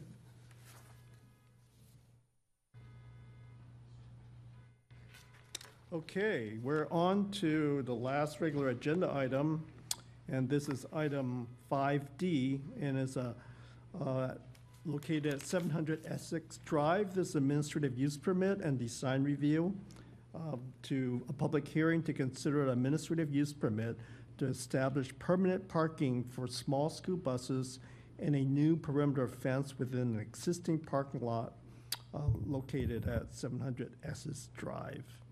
And uh, it also includes a design review for approximately 1,450 square foot office trailer and restroom. So staff, Thank you, President Hom, and members of the Planning Board. Again, Brian McGuire, planner with the Planning, Building, Transportation Department, here for our final regular agenda item. Um, As you said, it's a use permit and design review, some similar elements to um, our last item, but this one includes a design review as well. Um, Just to familiarize your- you all with the site, um, this is AUSD property. um, and it's mostly, the, the site is mostly a parking lot across from the, the current O Club, which is managed by ARPD, mostly as an event site and for, for ARPD programming. Um, and it's across the street from the bachelor's officers quarters to the south, that sort of interesting looking um, building below the red box here. Um, the bachelor's officers quarters in this site um, were a part of a previous land swap with the city of Alameda for other land on Alameda Point that um, the district had, and as well as this involved the Encinal Terminals site, as well as what became the um, Everett Commons site, um, the affordable housing at Everett and uh, Eagle Avenue that some of you may have been here for um, when that was approved. Um, and so that was a, a, just a little background on that. Um, we're here tonight for a use permit and design review. So again, we've got um, fencing to deal with. Um, so similar reasons why the fencing needs um, that review, um, as well as the applicant's proposing uh, to add a couple of small modular buildings towards the center of the site um, to serve the use. We'll get more into that. The zoning here is Alameda Point Adaptive Reuse Subdistrict, um, also mixed use in the general plan, like the Bladium site was. Um, and also two separate categorical exemptions um, for CEQA, small structures, and infill exemptions, both apply to this project. Um, here's a image that shows the Naval Air Station Alameda Historic District. Um, just to sort of note that in yellow here, you can see most of the site is um, covered in yellow. Um, and the parking lot has no, some of the drive aisles of the parking lot in the center there have no color. But essentially, this, this space being used with this application is not a contributing um, space to the uh, Alameda Point Historic District or the Naval Air Station. Um, so just wanted to make sure we were clear on that. The, the proposed site plan here shows, um, essentially this is a parking lot for, for buses, um, and some minivans, uh, and small school buses, um, and employee parking, as well as an office trailer and a bathroom trailer. Um, like I said, here in blue, in the middle of the site, single-story modular buildings. Um, The primary um, entrance to the site will be um, used via West Red Line, the gate to the north towards the O Club, and the uh, applicant proposes to primarily use the Navy Way or Main Street gate um, sort of uh, on the backside of the Navy base for most of their operations, although some of their trips need to serve Alameda Point, so they would um, travel directly to the east through the existing um, neighborhoods like the Main Street neighborhood and Alameda Point Collaborative, et cetera.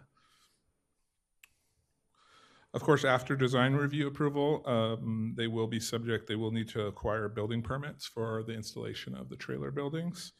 Um, The buildings, like I said, single-story, modular, relatively low impact. Um, The Alameda Point adaptive reuse zoning here um, is an interesting use, interesting site.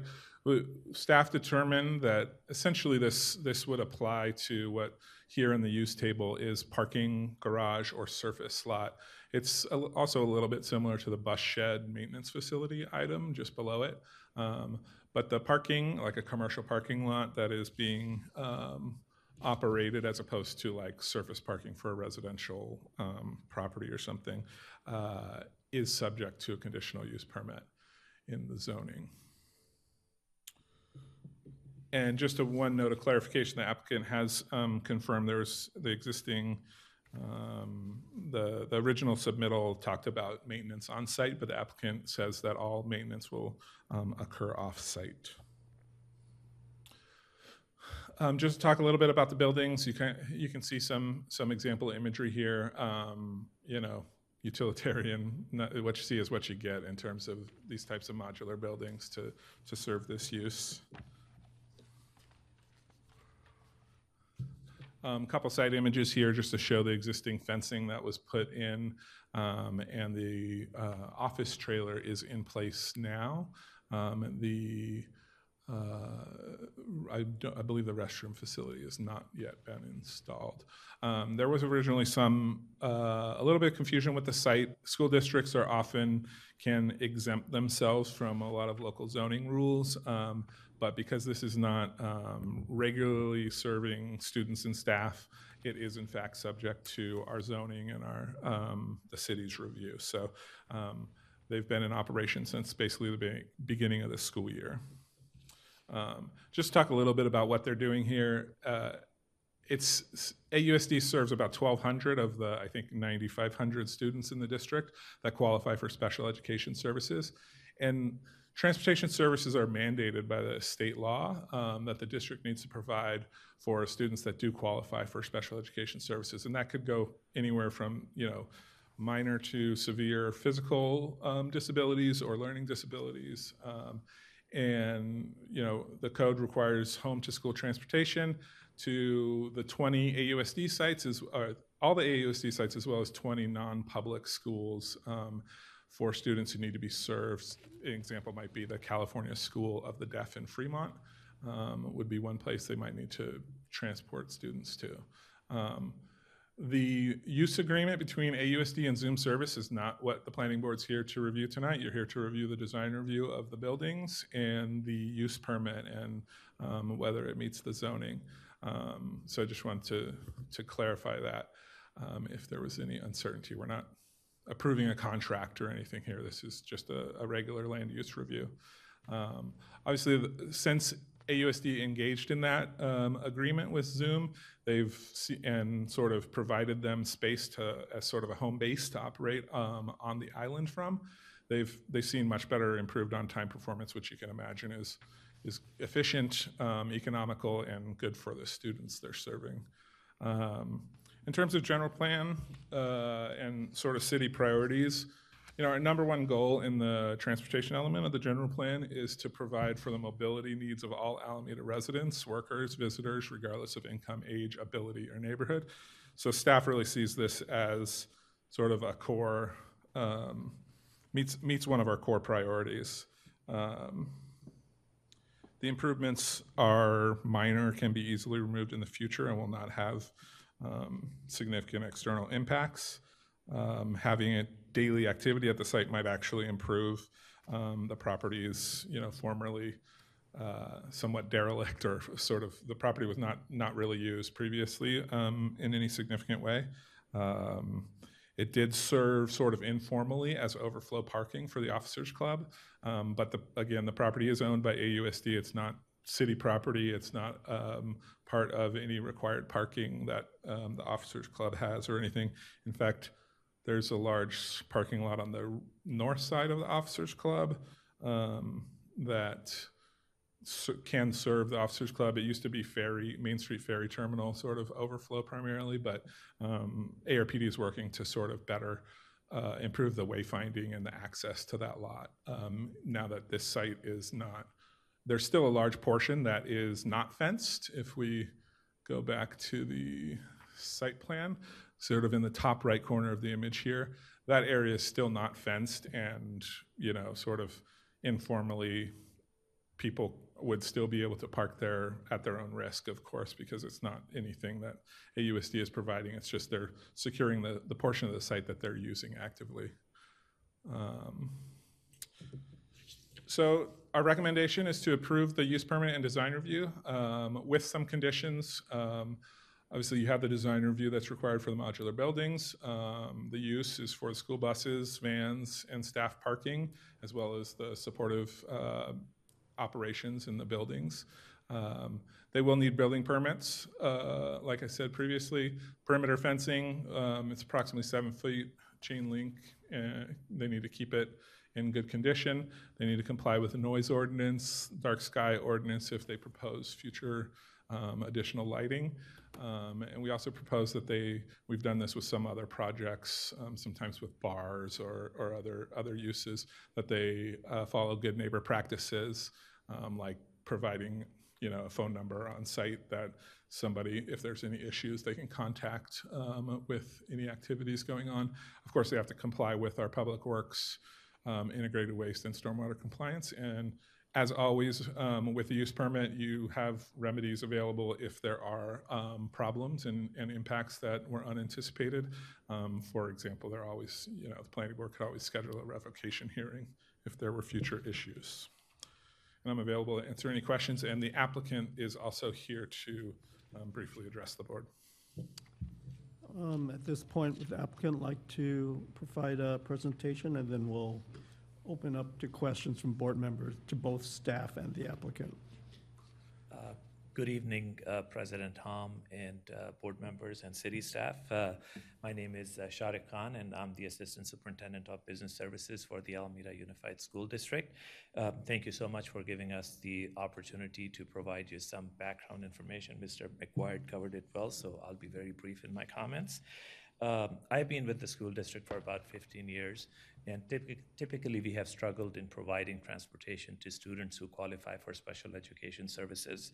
So when we signed this contract with Zum back in January of 2022, following the lead of other school districts such as Brentwood Unified, we started exploring the idea of providing district space to, uh, to create a parking spot for school buses. Before this, um, uh, buses serving or vehicles serving AUSD were parked either in San Francisco or other East Bay uh, cities.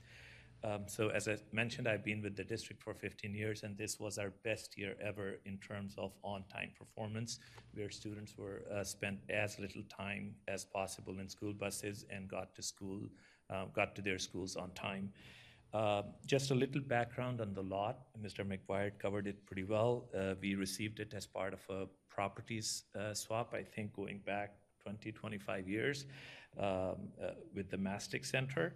Um, There were some questions whether uh, this lot is exempt or non-exempt or what the situation is. So the district, the Board of Education did declare it surplus back in 2020. We went through a state uh, process of um, declaring it surplus. However, since then, the board has signed an agreement with Zum, and this, this property is no longer surplus. The district has a use for this property. So um, uh, I'm here today to answer any questions. Uh, With me, we also have Operations Manager for Zum, Matt Booth, and the district's uh, um, uh, General Counsel if there are any clarifying questions. Thank you. Okay, thank you, staff, and thank you for the presentation.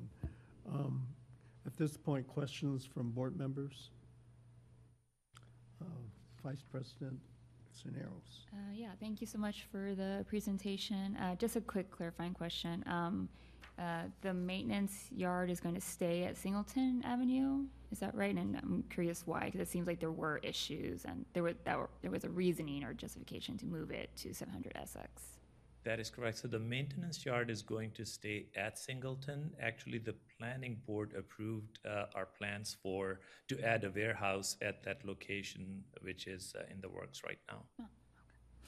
Thanks. Board Member, Board Member Wang. Uh, Yeah, uh, thank you, uh, Mr. Khan. A question for you or for staff, um, whether um, one of you could elaborate on the process for pulling land back from the surplus designation? There is no specific process. Uh, The land was declared surplus, but since then, the board found a use for that land and in an open, regularly scheduled meeting, um, signed the lease uh, for Zum. Thank you. Any other questions? Board Member Ruiz. Yes, um, thank you for the presentation. And I also want to thank the public for bringing this um, to our attention so we know that it was already under use before, before um, that it was under our, so thank you for doing that. Um, Quick question, a a few questions. One, who is the applicant? Is it AUSD or is it Zum? Um, The applicant was filed by Zum, Okay, so. app- but it's okay. sort of a joint, joint Okay, effort. no, I just want to Yeah. know who is the applicant, so it is Zum, okay. Then, um, second, is the land, is currently the site leased to Zum? Or is it sold to Zum? It's leased, right? Leased, correct. Okay, thank you. And that's all the question, and that's all the question I have, thank you. Board Member Ariza. Um, Just a clarifying question. So the application is basically for the use as a parking um, lot with um, some supporting structures that will be modular buildings and the construction of the fence around it, correct? And it's kind of within a lot, but it's defining a new shape of lot Yeah, so you have. with the fence. Y- You're making sort of a couple different sets of findings. Um, With the use permit, you're making the use permit findings because it, the, the parking lot use uh, triggers the need for a use permit, and then you're also making the design, you're re- doing design review for the new structures, um, uh, and making the findings required to approve the, those new structures, which trigger the need for design review. And as we talked about with the fencing, non-residential fencing visible from the public right-of-way needs some form of use permit or design review approval as well. Okay, so the structures, those are coming right now for design review, the modular structures, the prefabricated? Correct. Okay, got it. Thank you. Any, any other question? Yeah, Board Member Zhu. Um, Yeah, sorry, I just have a question regarding, um, so it says here, you know, this is an administrative uh, use permit, and I just want to make sure I understand. um, Is, what is the distinction between that and, and the conditional use permit, I guess here? Are- the similar findings, is it, um, do they both require, it sounds, seems like they both require planning board approval since we just did a a CUP. um, And so I just kind of want to understand, what is the, I guess, distinction there? Yeah, uh, it's the same findings. Sometimes um, things can be approved at a staff level on certain projects. Staff might, you know, whether there's some controversy or some complication, or like in case of tonight, it's like, oh, we've got a couple items that they're talking about, you know, uh, outdoor uses and fences at Alameda Point, which um, we're sort of trying to put the uh, the wild, wild west days of Alameda Point behind us and, and bring them under a little bit more consistent uh, regulatory control by, by the city.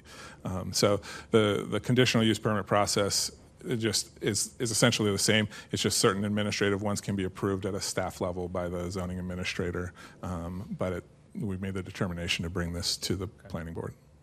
Just one more question, if that's okay.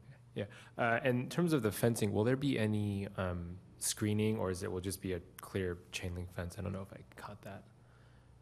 Um, the fencing's in place now. There's not any screening, um, so it's it's uh, currently translucent. But there's not a condition um, one way or the other on it at this time. Okay, thank you.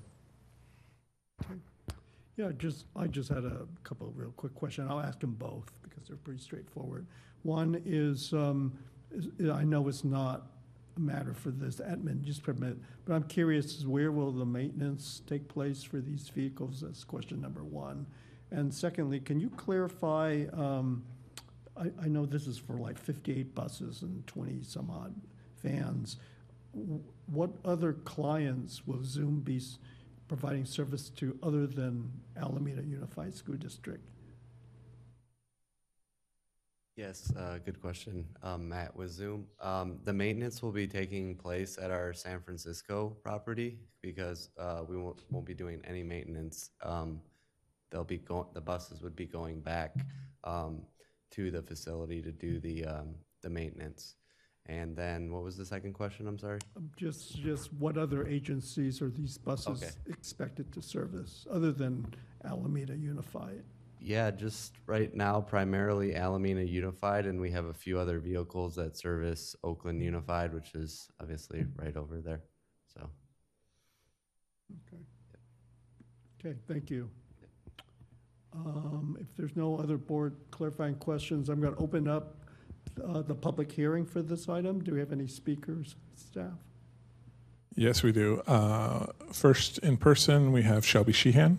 Okay. Is she in? You have the floor.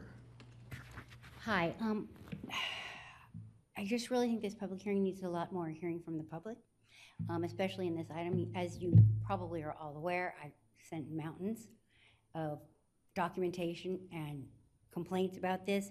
Um, I think, I also think it's appropriate when you're asking legal questions, we should ask the attorney. Um, I believe that Stephen and, and, um, uh, Brian maybe don't know all the regulations out there because they're just doing what they're told. But CEQA, for example, you have to, if you're gonna do a CEQA exemption, you have to document why, and you have to give it to the public. So, and that, that would be something that Selena Chen, as the attorney, should be answering, because they can tell you whatever they want, and it's based on their knowledge, but she, the attorney is supposed to know it. So, um, I would defer legal questions to her, and I would like to hear about it. You can't, you can't, you can't unsurplus a parcel just randomly. It's a legal requirement. There's a, it doesn't make any sense. You can't have it for a private vendor to their benefit, even if it's a vendor that the school uses. Um, it, it, the uh, monies, they have an $8 million contract with them. This is supposed to be a use permit hearing under the use permit conditions, which is completely different from the administrative use permit. It says so in the zoning. The whole thing's a mess. They hid it. Um, I provided ample documentation that it was hidden intentionally, um, and that that Mr. Buckley denied it in front of you, that it even existed when the applicant had already applied. So there's, there's no mistaking about who needed a permit. That's just, they knew from, uh, August 18th, okay, which was right after they signed the lease. Um, I think Shariq probably knows you can't unsurplus, unsurplus something, and if you do, you sure, you gotta have a letter. A sale and a lease are both disposing, so they're the same thing. Um, it, it actually, there's a cooperative agreement, uh, between the O Club and the O Club, the, uh, the city actually has an agreement with the school district to maintain the parking lot, so they can use it for, for their rec park facility. So, um, there's a lot of stuff that's, that does not pass the smell test. And then under a use permit application, it, it's very strict. Uh, the- also, the CEQA the CEQA hasn't been done on this at all. We don't have any documentation, you're supposed to. And if they did, they would say there's impacts that need to be mitigated. And again, Selena Chen should be able to tell us if we do need to have a certificate of approval. All of these questions that you had to even with the other projects, they, they can be answered by the Historical Advisory Board, that's their job. So that's why they should get a certificate of approval. Um, the use permit says, uh, it should only be granted when it will favorably relate to the other property with the intensities and uses that are the same. Um, it- it's a commercial property. Um, it does affect the existing use of the O Club. I think I sent you materials. People are overflowing into our neighborhood. They're circling around and they only have 25%. Can, may I just extend my, You finish your sentence. thank you. So the O Club, i- it's having a real impact on it already and our neighborhood. And they're not going the right way, they're going through our neighborhood, even though they said they wouldn't. They had someone there at 10 o'clock at night yelling and, and a bus idling. Thank 20 you. minutes, thank you. Any further public comments? Yes, we have a speaker on Zoom uh, by telephone ending in 633. I'm going to allow you to speak.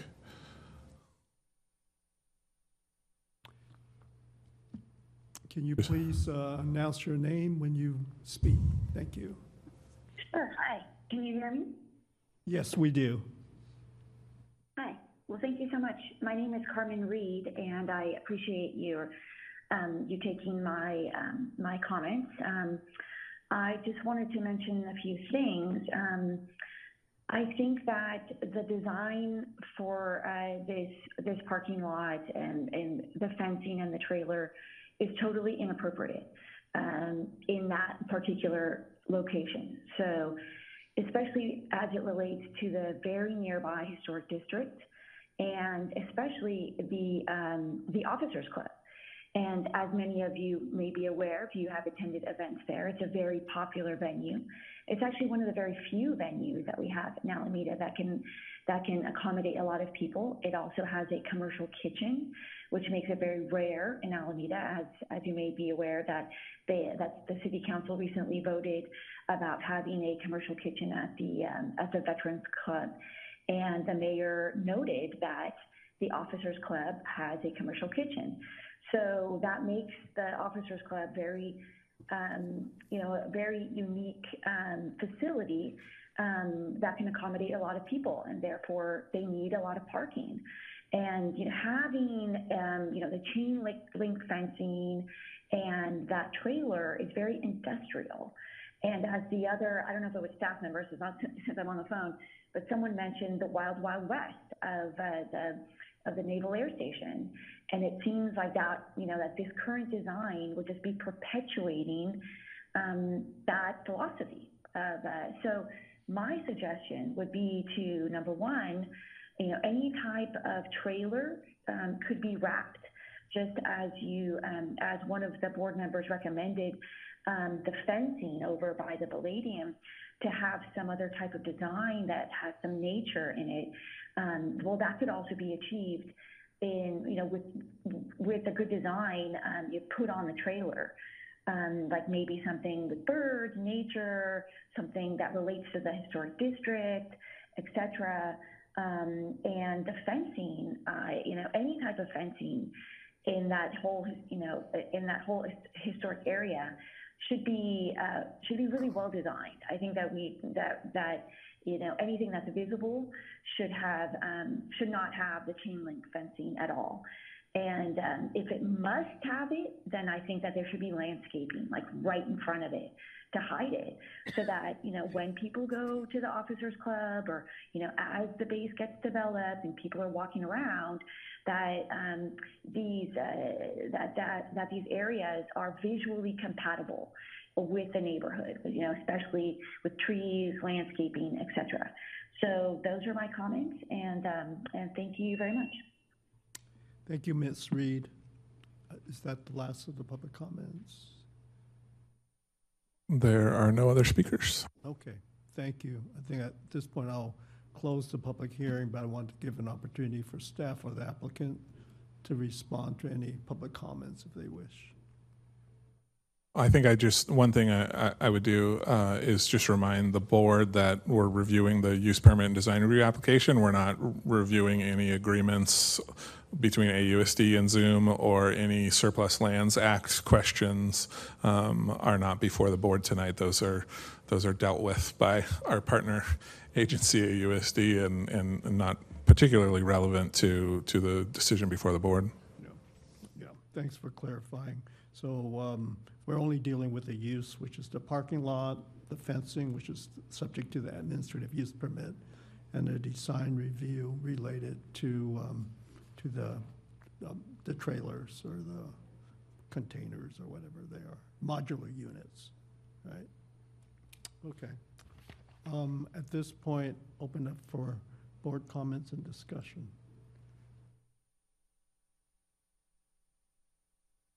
No comments? No question. Oh, a question, yeah. Yeah, question for staff. Uh, Is there a limit on the duration of this permit? Staff did not propose any expiration of the use permit. It's a, it's a allowable use um, within the zoning, so it's, it's maybe, you know, not going to be there forever, but it, the use permit is, is not, uh, is not proposing a expiration. Okay, thank you. Board Member Ariza. Um, I, I don't know if this was explained, but I, I would like to understand, because I see that the, the property line encompasses um, the area where the parking lot is proposed and other buildings. I would just like to understand what, what's in the other buildings that are within the property line that will be adjacent to the parking lot.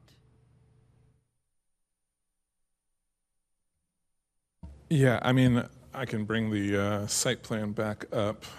Um, You know, in terms of, this use is essentially, you know, you've got the sort of drive aisle access, but otherwise there, the dark black line is fencing in a portion of the site um, to sort of provide security and control over over the, the use by the applicant.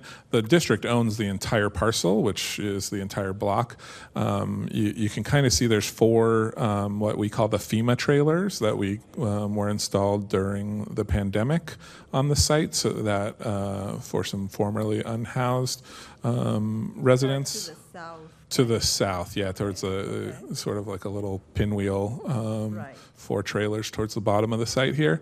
Um, you know, the the northern fence is about 290 feet, give or take, from the street um, on- on the north side of the site, um, which is towards the officers' club. But uh, you know, there, I, as far as I know, the other structures on the site, like in the bottom left and then top left and middle, um, those are all unused in various states of, um, uh, you know, amazing, you know, disrepair and need of reinvestment at some point in the future. Got it. Thank you for that clarification. That, that was it. That's it, okay. Uh, Board Member Ruiz. Um, So ju- I, you mentioned that the, the main point of in- ingress and egress is where it says in and out, right? Um, But the black rectangular boxes are the proposed parking spaces, correct? Uh, I, b- I believe so. Yes, the the buses are in sort of those larger diagonal spaces, and then you can see the minivans Right. and, and So staff if parking. I understand um, parking circulation, I would say your ingress should be from the left side and the egress from the, to the right-hand side, because then you follow the way, the direction of. Am am I miss, so why, why are we going, I, I'm confused by the circulation. Yeah, that's, that's how we set it up. Um, the operations team at, at the site thought it had, it's been easier to get in and out of that, the top space. There's a twenty-foot rolling gate there, so it's much wider. And then the ones on the side, um, are much smaller. I think they're like ten feet. So we, we do have multiple gates just in case that wa- was an issue, just, um, but they have found that it's easier to go in and out of, of that side up at the north part of the property. And then you will do your turnaround within your property. Correct. Okay. Thank There, you. there, yes, there's not that many assets there right now. That's just if it were to grow. So, um, it's very easy to, to, to, to move around within the parcel right now. I- I have another Okay. question, if that's okay. I, I just wanted to understand the hours of operation. Yes, typically just right before school starts, um, you know, before kids go to school in the morning. And then they come back around four and four in the evening, um, after the, the late, late run to school. Um, so that's typically when it happens. Thank you. Yep. Just one quick question. Does this proposed parking lot does not re- displace any employee parking, or does it? Um, our employees, I'm sorry? Mhm. Um, no, like all of our employees park on the property. Yes, correct. Okay, in Yeah. different locations? Yeah, yeah, Okay. exactly. Okay, Okay, thank you. Uh, Yeah, this might be Member a probably question for staff is, is, um, how m- often is this property or was used for, for overflow parking? And is there any concern that, you know, now that this is being taken away, that, uh, you know, they'll have to find, I'm sure, uh, there's a lot of land over there, so, but, um, yeah, that's something I'm curious about. Sure, yeah. I mean, I don't have specific numbers on usage, but the O Club is a is a popular facility. I imagine it's used, you know, for a number of you know multiple events on a typical weekend. You know, whether it's weddings or parties or or other type of events. So I think you know primarily the the, the peak periods would likely be um, during the weekends. Um, you know, you would see that there is. Um, I can. Yeah, I'll show this. Um, I can zoom in here. There's sort of the the site was still uh, is served by, like you said, there's sort of acres of of uh, tarmac out there and, and surface parking lots. There's this parking lot on the north side, which we actually call the O Club lot, um, which typically was used for Main Street Ferry Terminal um, parking in the past. But ARPD is working on um, ways to to sort of better utilize that and message that to their um, to the folks that that use the O Club for events. And this section of this site will still remain outside the fence for the time being. It's not our property. It's not you know dedicated to use by the O Club, but obviously it's very conveniently located, and um, there's nothing currently that stops it from uh, being used as sort of informal overflow parking. Uh, Board Member Louise. Um, Question for the staff. Is AUSD responsible to supply overflow parking for the O Club? N- Not in any way, no. And Thank there- you. there's no parking requirements Thank you. um, for any I use just wanted to at know what Alameda Point. AUSD's obligation in this situation is, and from my understanding is they're not legally required to, sup- just like as you're not legally required to give up your driveway to help other people. That's correct. Thank you. Okay, thank you. I think at this point, uh, if there's any other comments or people want to offer before we make a motion, or Yeah, someone could make a motion I, I just have to- one more question. Um, Are the buses allowed to idle on site? What is your idling um, regulations for the buses? Typically, um, very low idle. The, the drivers need to do a, a pre, um, inspection of the bus, right? Because they're going to pick up children. They need to turn the bus on, do all their checks around the bus, get back on. I will say that, um, the buses on site are primarily gas buses. They're not diesel buses, which are cleaner for the environment and, um, in operation are they're quieter than diesel buses. So when you're thinking about these buses, you can think of almost like a, um, a, a car engine, if you will, because they're operated by gas and you won't have that big um, trucking sound with the diesel engine. So um, that's one of the, and, and there's minivans on the site, remember, too. So um, very quiet, um, very low idling, and um, gas is cleaner than diesel. So. Then the question for, sorry, uh, the question for staff is, is it within this board's purview to impose a condition that no diesel vehicles allowed on property? Is it within our purview? I'd say generally not. Okay. Then in, in that case, is it within our purview to impose no idling? In, as part of the condition use of permit, in case, on the rare occasion that you just ended up with diesel vehicle? Well, I think generally not. I mean, Okay. um, vehicle code regulates how vehicles are operated. Um, I mean, if, if it were a nuisance in the sense of some sort of measurable emissions uh, causing pollution, that would be a different story. Okay, thank you for clarifying the purview of this board. Maybe, maybe for the applicant, just because of the idling question. When you say they need to like, you know, turn on the buses, check all the safety measures, how, how many minutes are you talking about? Five, five minutes? Yeah. Okay. Okay, Board Member uh, Cisneros. Oh, Yeah. Vice President. Yes. No, no worries. Yeah, yeah. Thank you. And um, uh, this line of questioning has me wondering: um, Does uh, Zum have any plans of eventually electrifying um, the fleet, or slowly moving towards that? Yeah, towards that's a great question. We do, actually. Um, I can't speak to our leadership's like plan, um, for electrifying, but yes, um, we're already, we service the neighboring district of, um, Oakland Unified, and we're going to be, um, putting EV buses into operation this year, and then uh, Alameda Unified shortly thereafter. Yeah, and they're therefore that much more quieter buses. so Yeah, great. exactly. Thank you. Actually, that's an interesting question. Maybe a question for the school superintendent. Is um, AUSD transitioning to establish a policy for Yeah. electrical vehicles Um, or actually, EVs? Case of Zum, uh, the district and Zum um, together, we have filed application with EPA for grants to purchase electrical buses for Zum. So we are their sponsors, Hmm, um, working with your CEO um, for, for an EPA grant. Yeah, that would be, I think that'd be wonderful. Yeah, sure, if you want to add something.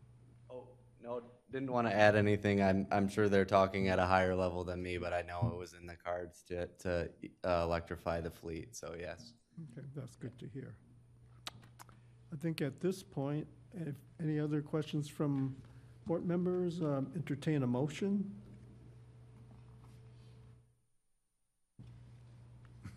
I can do a motion. Okay. Um, uh, So I would like to um, move to approve the administrative use permit to establish a permanent parking lot within the property that belongs to AUSD. um, And that will be defined by a new seven-foot tall fence. um, And uh, we'll have um, uh, two permanent structures, I believe, that are, are modular buildings. Um, Were there any um, conditions for the approval besides? Fir- Um, I- I- First, well, first, we, let's have a second to the motion first. If there- I is there- second the motion, but I Okay. do have a question for Board Member Wayne. Okay. Would you like to, are you entertaining on imposing a limitation on the conditions, the use permit? No, it's just a clarification question. Thank you.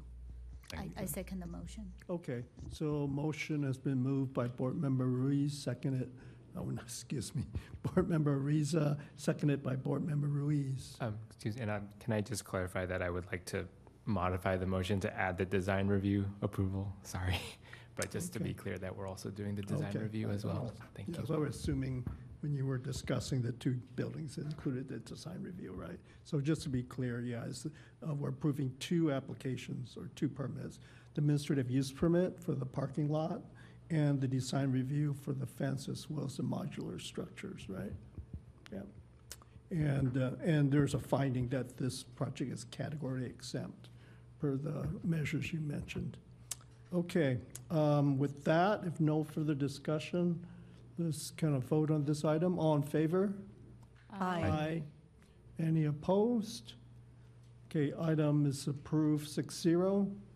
Thank you very much for coming and your patience tonight. So let's see, moving on, staff communications. So item six A, this is an opportunity for, um, you know, to discuss or mention any planning, building, and transportation department recent actions and decisions. Uh, Yeah, the, the attachment in your packet uh, includes four projects that were recently acted on for design review and certificate of approval, and um, nothing really to add. Uh, They are subject to appeal or call for review. Okay, okay. And let's see, item six B is oral report on future public meetings and upcoming planning, building, and transportation department projects. So when's our next meeting? Yeah, so um, just wanted to mention, um, we did have a, a tour of Alameda Point as well and some other development projects around town. And um, thank you for those who were able to make it. And I hope that was informative, um, especially for a night like tonight where we're dealing with those kinds of projects. Um, Our next meeting is January 8th, and I will be bringing back some ordinance amendments, um, the subdivision ordinance as well as those other am- amendments that you've seen before, the fences, reasonable accommodation, and nonconforming uses. Um, And then we'll also be meeting uh, later in January, uh, looking at possibly an assembly use on Park Street. Um, So stay tuned for that. Um, Also, it was suggested that maybe now would be an opportune time to take a, uh, action on those minutes, since you now would have a quorum. Oh, yeah.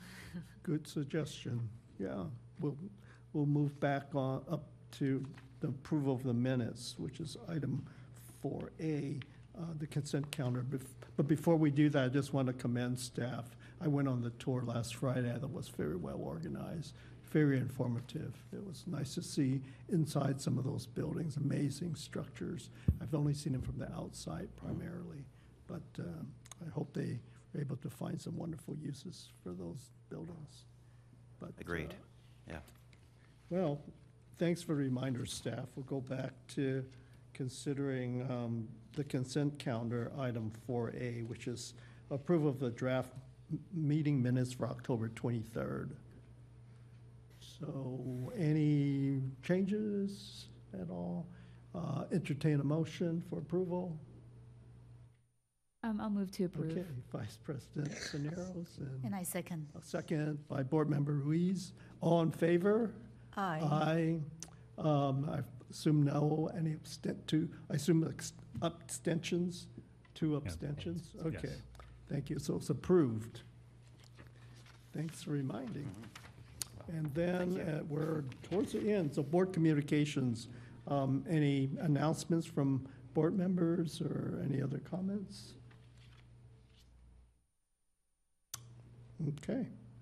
And non-agenda public comments, and this is an opportunity, uh, second opportunity for anyone to speak for three minutes regarding an item not on the agenda. Do we have a speaker? I do believe we have one, uh, Shelby Sheehan. Okay, Ms. Ms. Sheehan, the floor is yours. Hi, again, I'm just going to speak in general um, about the process. Um, It's really disappointing that um, I was unable to respond to some of the things that um, the staff talked about, and um, that my time was so limited. I was also disappointed that you guys don't know the laws that you're enforcing or not enforcing, um, and that Selena did not give her legal authoritative opinion, and instead let Stephen and Brian and the applicants uh, give their opinion, which is not a, a- a legally briefed opinion. Um, For example, the historic, the hangars, um, they are, the, one of the historic characteristics is to not have anything on the exterior. Fences alter the historic character of the hangar fences. So the Historic Advisory Board, again, is the, per- is the body that is authoritative on that. Anything they say, even anything I say, anything someone told you, even, maybe even anything that Selena tells you, is not authoritative. Every single one of these projects requires a certificate approval according to the Alameda, Alameda Municipal Code, according to the historic guidelines, according to the Alameda Point EIR mitigation and monitoring plan. Anything you, and every new development, infill project included. And you cannot make a CEQA sorry, I'm getting nervous, a CEQA determination unless you provide the documentation. That's what CEQA says. CEQA, right? Um, Selena Chen should be able to advise you about that. Um, it's really disappointing that you're making um, decisions without knowing the law, and um, that that that resulted in some wrong decisions tonight. And uh, as about whose responsibility is, they're they're they're in the historic district and often with AUSD and the city, they have cooperative agreements where you can use my land, I'll use your land. And uh, some of them are more formal than others, but there is an existing contract to maintain that parking lot for the O Club. So the Rec Park District and the, and the district do it, and the school district do it all the time.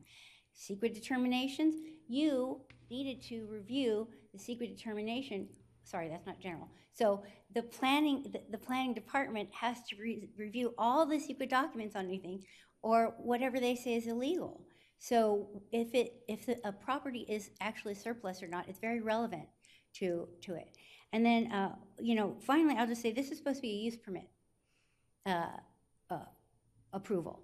And uh, you did not follow the use permit process, which it doesn't matter if you have permission or not, or whatever. If you have an existing use and it is in use, and, and the proposed project disrupts that use, or disrupts the neighborhood, or um, is not compatible, that's the reason it has to be exceptionally acceptable to approve a project like this. It's not an administrative hearing, it's a use permit hearing. It says so in all the documentation, except for what was put forth tonight. So I'm really disappointed. Thank you for your comments and your opinion. Um, I know the CEQA analysis is included in the staff report for categorical exemptions.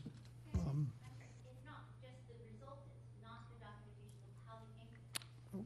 Okay. So at this point, let's see. Yeah, we're at, um, at, at adjournment. So meeting's adjourned at nine twenty-four. Thank you, everyone. And, oh, before, everyone have a wonderful holiday period. We'll see you next year. I can't believe it's already the end of the year. Thank you. Okay. And happy holidays, everyone. Yep, thanks. Thank you.